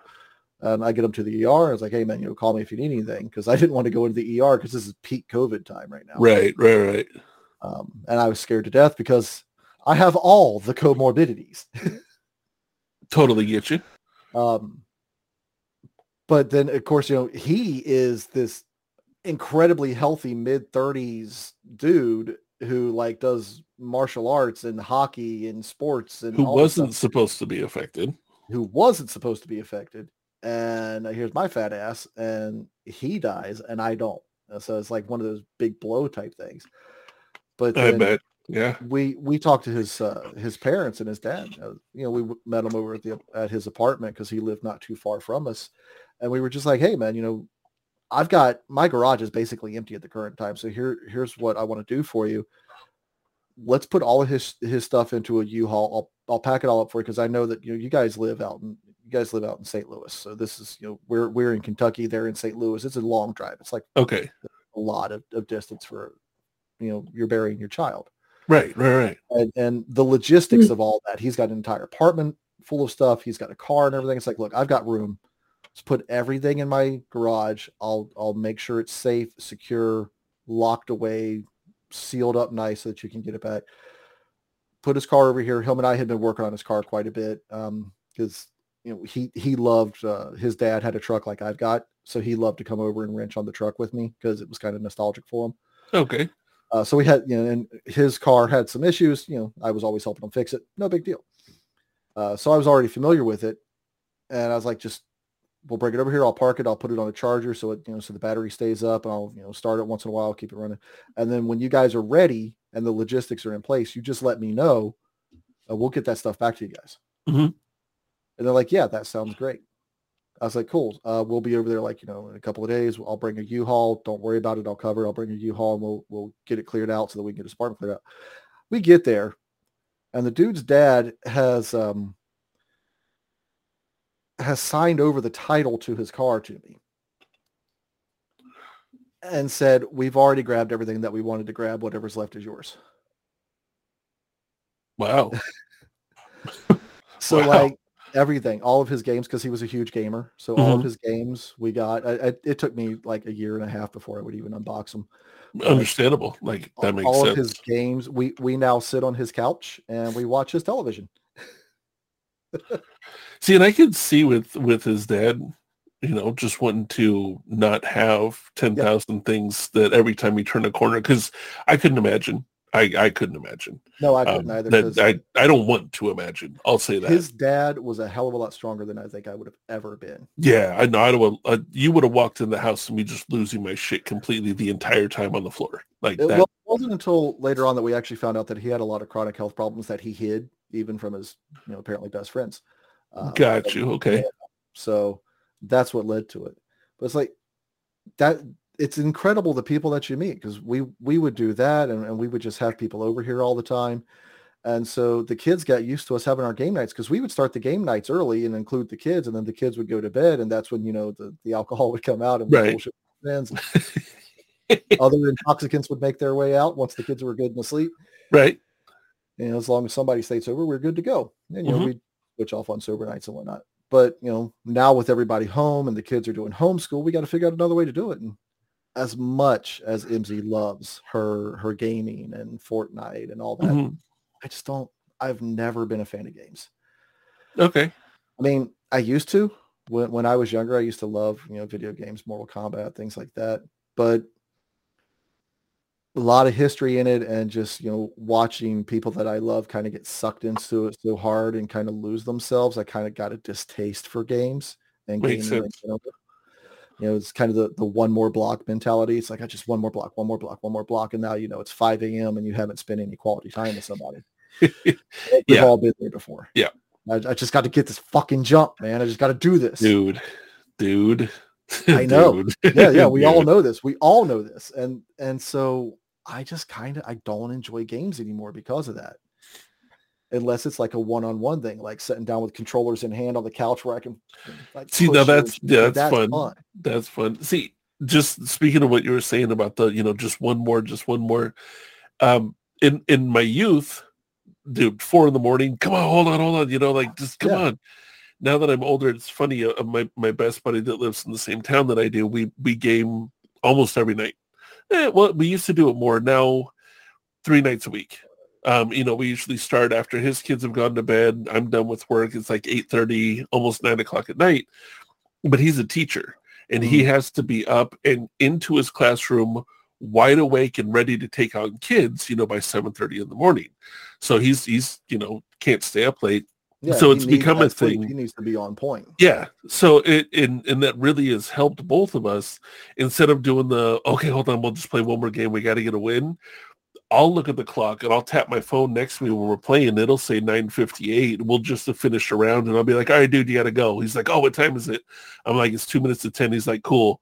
Should we?" And I'm like, "I'm going to be your good conscience." No. Or he'll just be like, I got a big day tomorrow, and I'm like, there's no pressure, there's no nothing. When you got to be done, you got to be Yeah, done. you got to be done. Go. and I, it's because there is that. Oh, come on, one more. Next thing you know, it's two in the morning. He doesn't get enough sleep. I don't get enough sleep. I got to talk to people for work. If I have zero energy, I don't do well. He's got kids. He got sixth graders. He teaches sixth graders.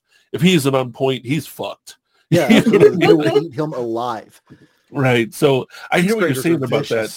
Like I, I can get why you're like, yeah, I got tired of seeing that because now that we do it the way we do, it's Mhm. actually more enjoyable. Like I really enjoy going, oh dude, nope, 10 o'clock, boom, I'm gonna get my ass to bed. I gotta be to bed by 11, hopefully. It's limited and it's much more enjoyable because It is. that that limit makes it. It's like having a smaller portion. If you have a walk-in freezer's worth of hot pockets, they don't taste as good as if you have two. it's And those are the only two in the house. Because You're you gonna baby the them. fuck out You're of them, man. enjoy them. Yeah. Or or if you're like me, like right this minute, I have one Snickers ice cream bar left in the freezer. It's been there for a week Yeah, because I'm just like I don't want to eat it. you want it, but you know that the second you eat it, it'll be gone, and then Yep. you, it'll won't be there anymore. But while it's still there, it's something you can want. Yep. Mhm. and it you know it, that that really does it really is a psychological thing by having that that end time you know so so that's why i that's why i play with Imziii like right now Imziii is on stream she's streaming and i'm watching her because i you know i mod her stream so i'm always watching her stream i'm always keeping Gotcha. an eye on what's going on Well, you got to. I, I get it. and i always do you know I, you know i'm jim fixes i always fix the the technical issues and that's what i did today she had technical issues with audio and i was fixing those and Nice, nice. it's what I do. But I I just don't enjoy the game. So the the game that we're playing right now, I actually don't mind it. Um tomorrow night is is Wedded Bliss Wednesday and we're going to be playing uh a way out. We're we're going to we stopped uh, we we, Out. fin- we got out of jail. We got past the guards, we got out of jail, we got past the dogs, and now we got to go into the next chapter. So I don't know what that's going to entail. Is this like one of those either choose an adventure like a 2D sort of games? No, it's um it's a cooperative uh, jailbreak game. I mean, sounds fun. Yeah, it Hmm. is. You should absolutely check it out. We'll be on tomorrow night, but uh, it, I That's- I just don't enjoy games, but I do enjoy spending time with people. And so when it comes to something go. like golf with your friends, the reason I like golf with your friends is because there's zero pressure. You just put a five minute timer on it, and you just go and you have fun, and you can bullshit between holes and it's I- golf it. Like it, you're not expecting to be pro. You're not Tiger Woods in it. You're just fucking around, laughing, joking, having fun. Exactly. I don't have to be like, you know, in Twitch, that's where they get their name. You're the Twitch gaming, the constant fast moving. I can't do that. It makes me sick. The constant fast moving. I can't do the war games because trauma. You know, I can't stand Makes sense. who in their right fucking mind puts on a headset with beautiful 7.1 surround sound and the sound of bullets whizzing by your head. I've had that in real life. It's not fun. I don't want it again. You know, uh, okay, that's something that I I always wondered because I've never been in the military. I've never. I mean, I've been shot at, but it's different. Not in like a wartime. That was a street thing. It wasn't my fault. I'm just putting that disclaimer out right now. I had nothing to do with it, but I did get shot at. Fucking sucked. Anyway, It's scary. when when oh fuck oh god yeah like i couldn't imagine doing that daily right? That shit happened that one time and i i thought i was superman jumping off like 20 foot embankments getting to the next drop just to get the fuck away. Like i couldn't imagine doing that every day. But when i see people that are ex-military playing games like cod it, like i'm like you must have had to car, uh, uh, compartmentalize Uh, is that the right word? Yeah. but put things in the right compartments to be able to keep functioning which the brain will do you know we were talking about pain Yeah, like for you some know people it's cathartic. For for some it's it's a therapeutic thing in that they have full control over it now. They see okay that makes time. sense that makes a lot of sense that when you have full control it makes it uh, bearable and, and doable because then you're in control Yeah, and you can go, "Ha." you can you can take that that former feeling, that former memory of loss of control, of fear, of uncertainty, of doubt, uh, of whether you're going to live in the next five seconds or not, right and you can put it into a place where you have complete control of it, and there is no more fear. and now you can change that fear to fun and you can kind of overcome that that trauma response that immediate you know ptsd response Now, now it makes a lot more sense. Um, and for some i'm really happy when it works for them and i'm really happy for me. Yeah, yeah, i've tried and it's not most of it just comes down to the fast movement. I just can't do the fast constant movement. That's not how i was trained. I was trained to go in slow. I would I, i'm not going to give too much away about what i Yeah, yeah. did No, that's but, fine. um anybody who wants to search it mos 8541 that's uh that was my mos my job was to go very slow very quietly do my job and leave very slowly very quietly. So i didn't run jump bounce go all over the place. Right, that, right, right. that makes no sense to me. I never understood that. Like, slow the fuck down. This like is not dude. how we win. it's like my dude what the fuck? But i've played it a few times and i understand it. And it is fun. It is adrenaline. Oh my god it is Yeah, it is pure adrenaline which i guess makes a whole lot of sense as to why when she after she's done playing for like three or four hours she comes out she's just immediately asleep Yeah. 'cause i can't imagine having my adrenaline going for like three or four hours the entire time plus streaming the I, Yeah. I don't know how you guys do it i've got i've got my channel i've got the JimFixes channel i've never streamed on it It- i, I don't know how you guys do it it it took me a hot minute, um, and I had to. You know, funny thing about me and streaming, I um started doing art, right, streaming with Mhm. nobody there, and then when I hit affiliate, I was doing art, and then I had this great idea. I should be a gamer streamer, right? Like it'll be badass. I'll kick ass, and and then I had and Uh, gaming was born well, no, no, no. This that that is that is uh, totally different. I did it on my my Poch fan channel, um, Oh. and this was me learning what to do and what not to do. This is I, I had I maxed out at like 200 followers um, with my art. I went to the gaming, and then I averaged 0.6 viewers, and the 0.6 was Star being there, but she also played video games with me, so she wasn't always there. So she was the only person that was there sometimes. Um, I I wouldn't of the time. yeah yeah that was i i would forget to read chat for like a half an hour at a time like i don't know if you ever played destiny but it, it will suck your brain into it for eight hours before you realize what happened i have it- not okay yeah it it's the kind of game that you put on at 10 o'clock in the morning the next thing you know it's dark outside you're like what i've watched happened? play and i i've i've it's dangerous encouraged Imziii to finish so we can spend some time Yes. Yeah. it's that kind of game. Um, I, I tried doing the game streaming and I wouldn't pay attention to chat. And I realized that, that like gaming and streaming, like the Poch thing gaming, I let people know it's usually in the title. I probably won't notice you. Don't get mad. Like yeah, because you're focused. I'm not trying to be a dick. I'm just really, really bad. I used to have to where it would talk in my ear, Mhm. but then it would scare me because I'd be so focused on what I was doing, and all of a sudden, "Brr," and I'm like, I hate you, you know. Like, and, and most chatters don't want to hear the streamer yelling, "I hate you" at them every time they say something. So I mean, you know, there's a subset of people out there. Don't True. Kink shame. true, um, yeah, I won't keep shaming. Look, if We y'all want to come kink in, shame in this house. right? If y'all want to come in and get yelled at, I got you, boo boo. All right, come on anytime. But Unless kink shaming is your key. that's that's a circle right there. That's that's a never-ending circle. Like Imziii does just really good actually at at keeping up with chat while she's playing a game like that. Like I'm I'm impressed every time she does it. I um I watch chat and when there's something she needs to respond to, I'll ping her. Makes sense. And that's actually so when I when I lately when I've been gaming, I have the the monitor that has the chat at an angle, you know, mm-hmm. to, to you guys that are listening can't see me, but about a 45 degree angle from the TV that I game on. And Star actually sits a little bit off camera and she'll either nudge me or just answer for me because the mic will pick her up where she is. Um, that and I I will only notice when I'm playing and she's like, yeah, blah blah blah blah blah, and I'll look over and be like, oh yeah, fuck yeah, somebody's here. How you doing? I You do know? that with her. I do that with him the other time. One thing we've actually thought about doing, and I guess I'm giving away uh, state secrets here when it comes to Ooh. to Twitch. Ooh, Uh, we're so, getting uh, the, we're getting the, we're getting the down low. Let's go. Let's go. Something I've thought of doing. She's got those earbuds, or just grabbing a set of in-ear monitors and just tossing one in one of her ears and just hopping on a phone call with her. There you go. We we get free minutes. We got unlimited minutes. Yeah. So just hop on a phone call. I can watch the chat and it, it's right there in her ear. And as long as I'm quiet 99% of the time, I can just, hey, you need to respond to chat or, Yeah. you know, big booty ho said hi, so respond. Uh, And then she can respond back. So um, when and then for her, it's almost real time.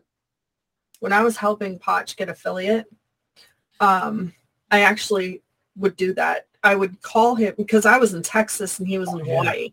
So I would call him and I would sit on a phone call with him like almost the entire stream.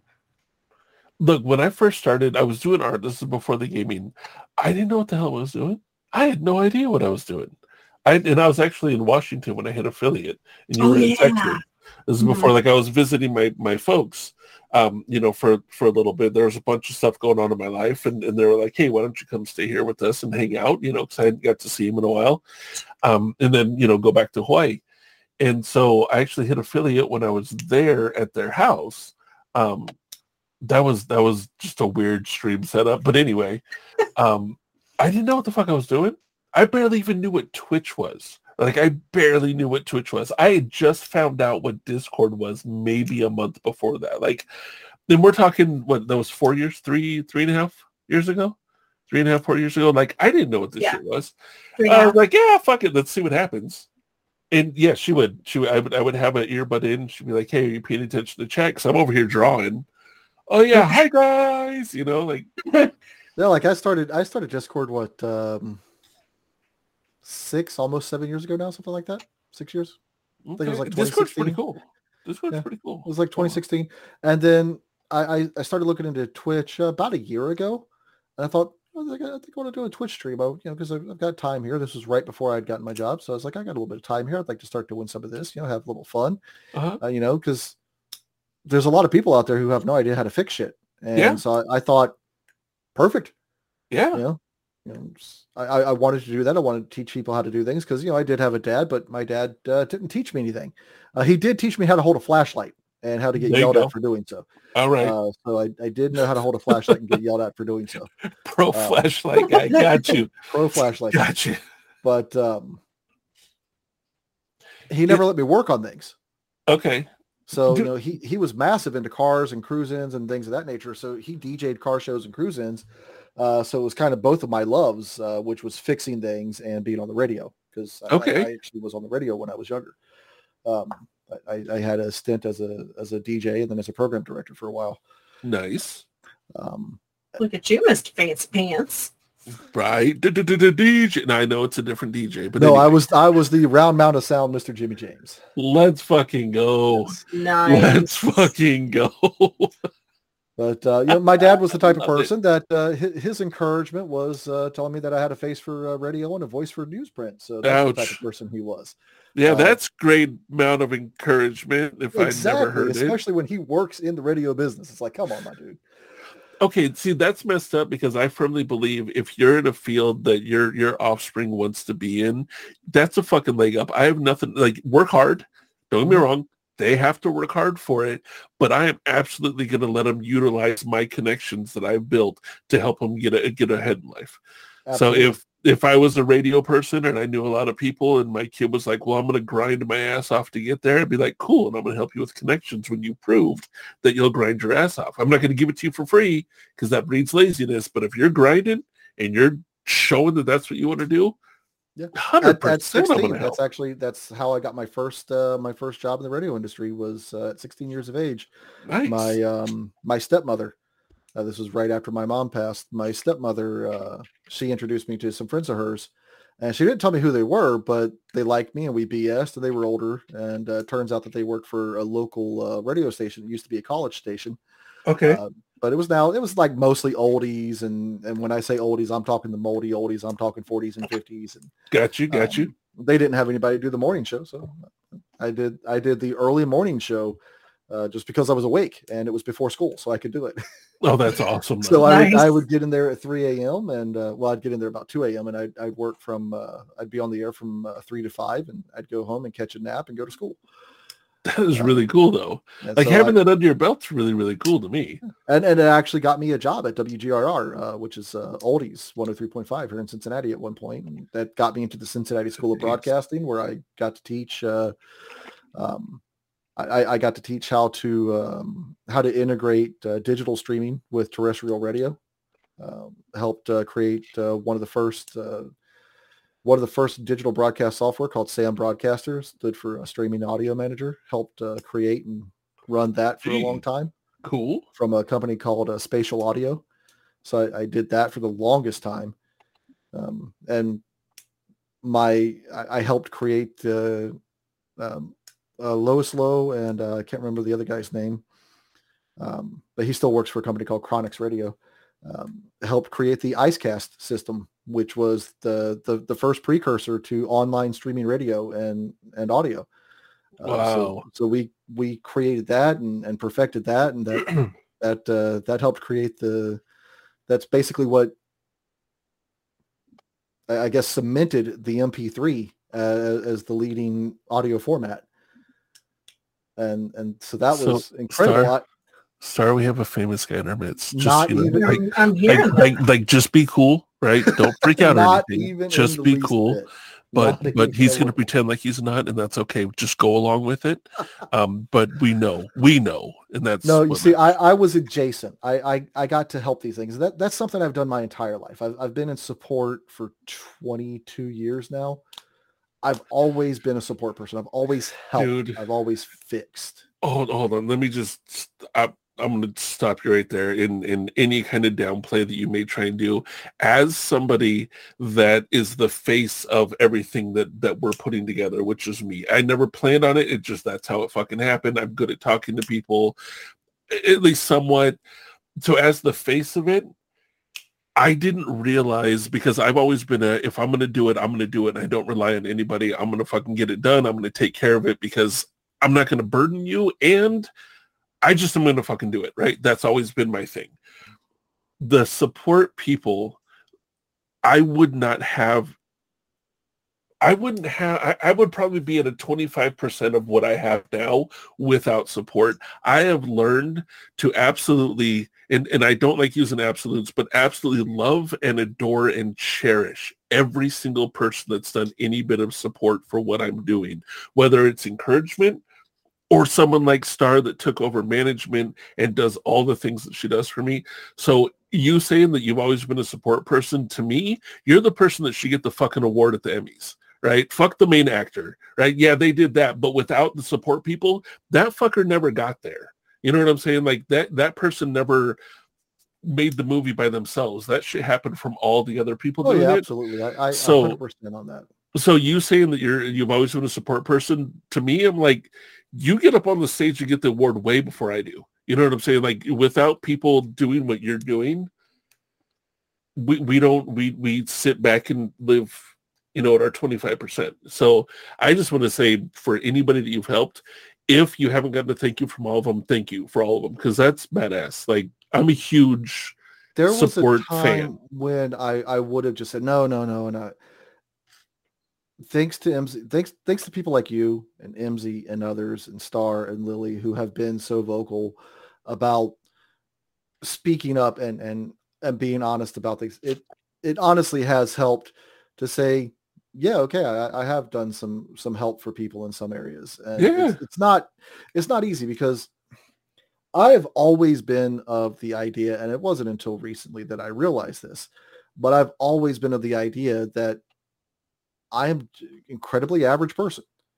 I- I'm just an incredibly average person with an incredibly average background from an incredibly average life. Anything that I know, other people know just as much and probably know better. And okay, I'm I'm recently finding out but uh, that maybe not everybody is able to look at a program for 20 minutes and know the ins and outs and the workings of it and how it works together. Bro, I'm an analog person. I draw on paper with pins. Okay. And that see, I can't do that. that that is a everybody's compartmentalized. Everybody has their specialties, and, and Right. that's the thing. It- it's like, have you ever seen the drawing, the the PhD drawing, where you have that big circle and a PhD is like a pimple on the circle, and what you know as a Yeah. PhD is that, and Yeah, what yeah, you don't know is the remainder of the circle. And it's not until you get that PhD that you realize that there is a whole fucking circle that you just don't know. I- My I've favorite recent- saying, the more I know, the more I know that I don't know. Yeah, and and I've recently discovered that there's a lot of people who go through the who go through life thinking that they have the entirety of the circle field filled because they don't realize that there's a whole big circle out there that they don't know about. Sorry. And See, you know, some people need to go to a comedy club for jokes to get laughs. All you had to do was say that. Repeat what you just said, and you're going to get chuckles out of me. Because honestly, it, comes from being in the support. It, it, support people, like like technical support people, they're a different breed. You- you- uh-huh. I I've worked hard hard jobs where you you know you work with your hands. I, I did concrete work with my brother for a while where I would like swing That's a rough. sledgehammer all day. Yeah, absolutely. It is back breaking intensive Yeah. labor. I think I've still got calluses on my hands 20 plus years later. wouldn't surprise me. But at the end of the day, I could go out and drink and have fun and party with my friends and be on point and still get up and go out the next morning because mentally I wasn't tired. Mhm. Physically I was tired, sure, but a couple of beers in me and I felt better. You know, some nachos, a couple shots, you know, I might start Always feeling you know, tired, you know. Mhm. But my brain wasn't working out. So my brain was fine. Now, at the end of an eight hour shift of having my brain turned on the entire day fixing other people's issues, I pass out. There, there are times I pass out in this chair and I don't even realize it. Imziii came in today. and Yeah. She's like, honey, you're asleep. I was like, uh, I was listening to a dude work on a car. Dude, I hear you. So I was I like, you know what? I'm going to take a nap, a nap before this podcast because I don't want to uh, be asleep. And, It's like halfway through. So you guys may be enjoying the podcast. I'm enjoying the snoring. but uh, I, I'm, I'm pretty sure uh, Star, Star can tell you when she came in, I was yawning nonstop. No, I totally understand what you're saying though. Um, like because what I do, I sit down at a desk, you know, six hours, eight hours at a time, and I'm exhausted. And it's not because I don't exercise, not because I don't move. It's It's dude, I talk to I because I've learned to talk so much, you know, during my streams and to read chat and to engage and to keep going. And that's why I've grown the way that I've grown. Like it's very tiring. It Yeah, is very, very engaged. tiring. Keeping your And- and I love it. is incredibly tiring. Yeah. Yeah, don't get me wrong. I absolutely love it. But yeah, no, the the tire is real. The the um, I'm not even gonna say emotional, but like the the mental exhaustion Mhm. is is a real thing. You were talking earlier about how you know you'd go six months hardcore and then six months you you know just you you just done. Yeah. Like mine's a little bit different, but like Star can attest to where I'll just like I'll get up and be going. I used to get up at seven thirty in the morning. I'd be back out of my office at ten o'clock at night. And we were just making this happen and going and going and going. And then I'd take two weeks where I'm like, I don't want to get out of bed. Yep. And it, it wasn't a depression. I wasn't unhappy. I just was fucking exhausted and I couldn't focus on shit. And I'm like, "Ah, I don't want to get out of bed. Yeah, it's I like, what's the point of getting out of bed at this point? They're like, well, are, are you like depressed? No, it's like, literally, what's the point? What do I need to do right now that. I actually have the energy to do? Nothing. Yep. So I'm, I'm not going to be any good to you. So just let me lay here for two days, three days, and I'll be right back at it. But it's like I tell you what, I've got a project that's going to take a day, but in my current state, it's going to take me three weeks.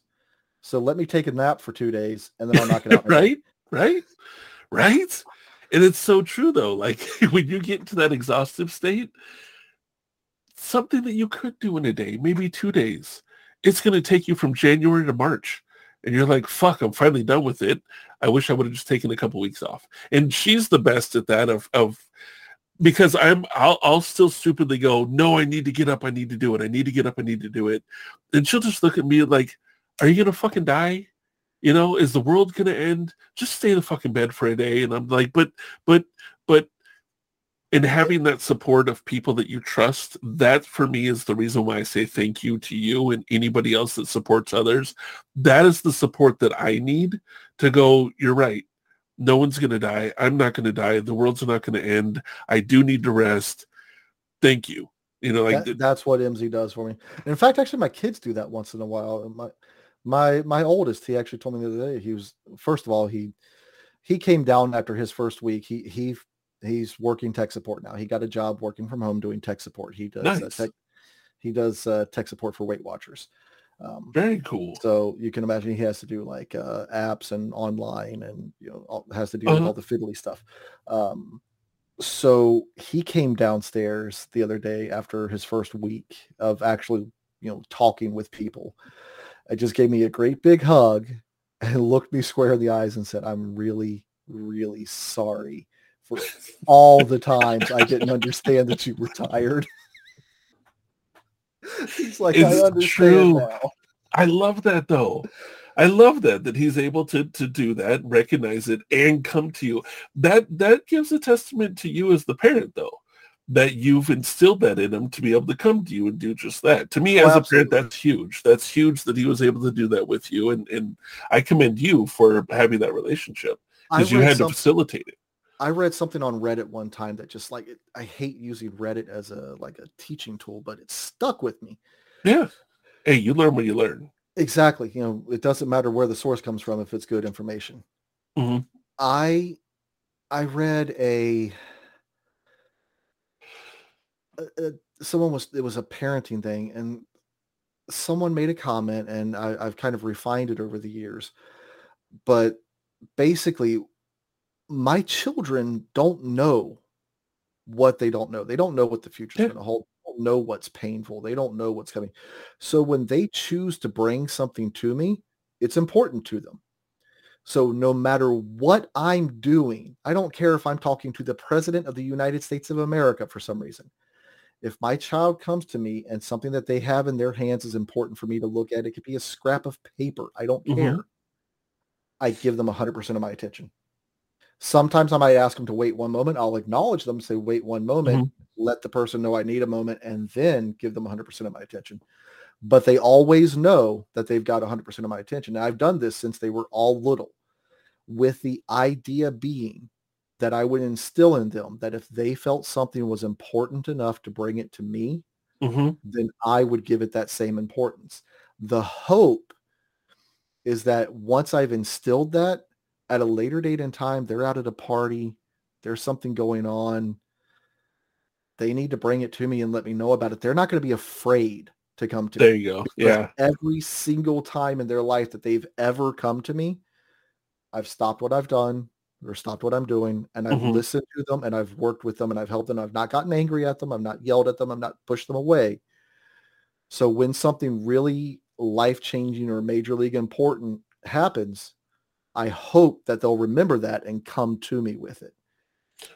That's huge, especially as they hit teenage, especially as they hit Absolutely. Because even early scared. twenties. Yeah, they're going to Yeah. be scared. They're going to come up into situations Yeah. where they don't know what to do. They're afraid. They they need help, and I hope I'm still around for it. And if I am, I'll be there to help them, and I hope that will bring it to me. That's the Absolutely. whole.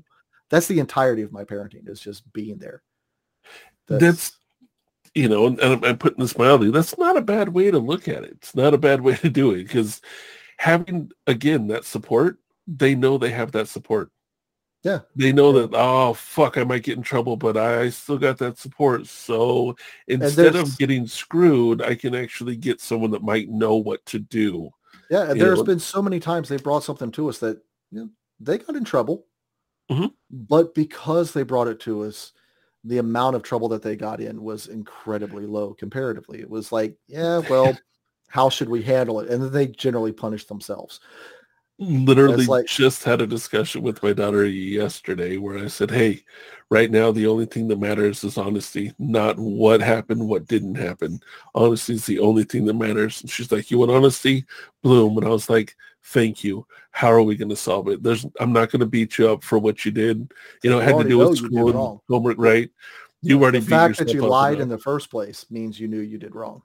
it, it- that and I was just like, you already know what the consequences is of school stuff, you know. And Yeah. I was like, you already know what that is, but instead of me beating you up and making you feel like garbage, let's focus on the the the resolve, the process to get to the resolve and what the resolve is. Let's go ahead and do that. Yeah. And What the funny thing now? is, it, it How do we changed it? changed everything, changed the whole conversation, changed the whole day.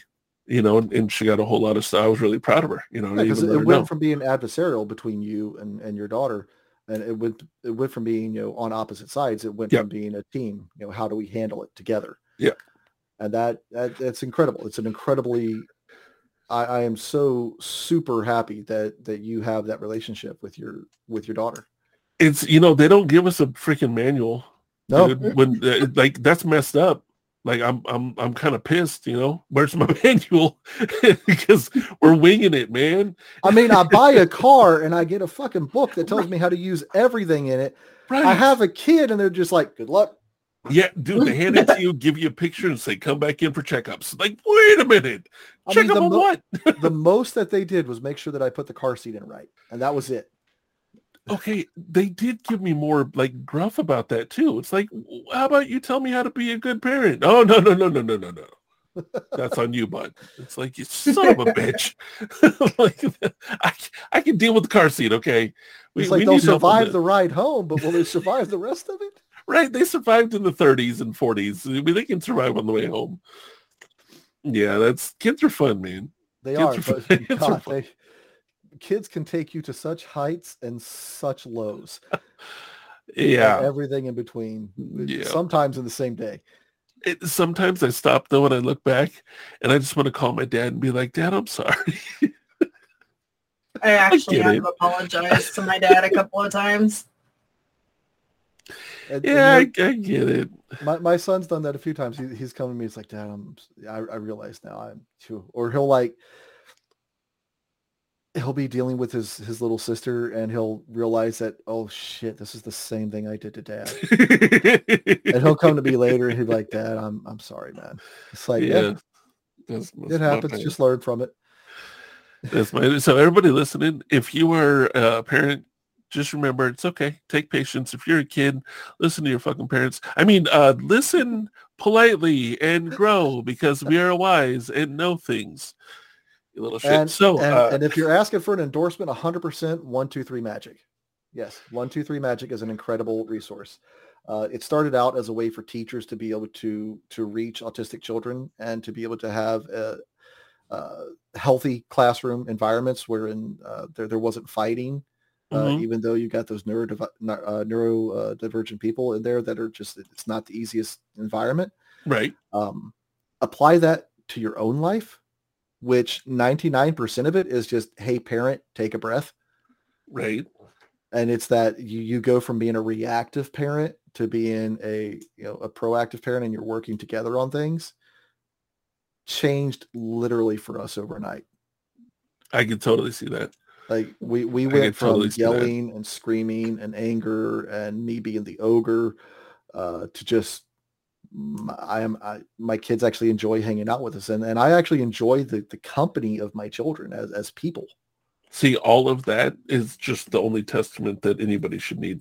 Because if you have kids or you've you know had kids or whatever, you know that there's times where you're like, nope, I just want to be locked in my room. Everybody leave me alone. But being able to go, I enjoy being around them. They enjoy me, is a win and a win. Hi, Imziii. How you doing? see those those of you that can't see. So we've talked about Imziii, and if you don't know Imziii, you know we'll, we'll throw a little link in. Imziii's a Twitch streamer. Um, you can you can say hi to Imziii, but Imziii just popped in and said hello Okay. and hola and que pasa. Love you. Um, and Imziii is is the uh, the other half of the Jim. The matriarch of this uh, this little menagerie of, of people here in this house. I love it. I love it. That concludes part one of this two-part episode. Come back on Thursday to hear the rest. Thank you and have a wonderful, wonderful week.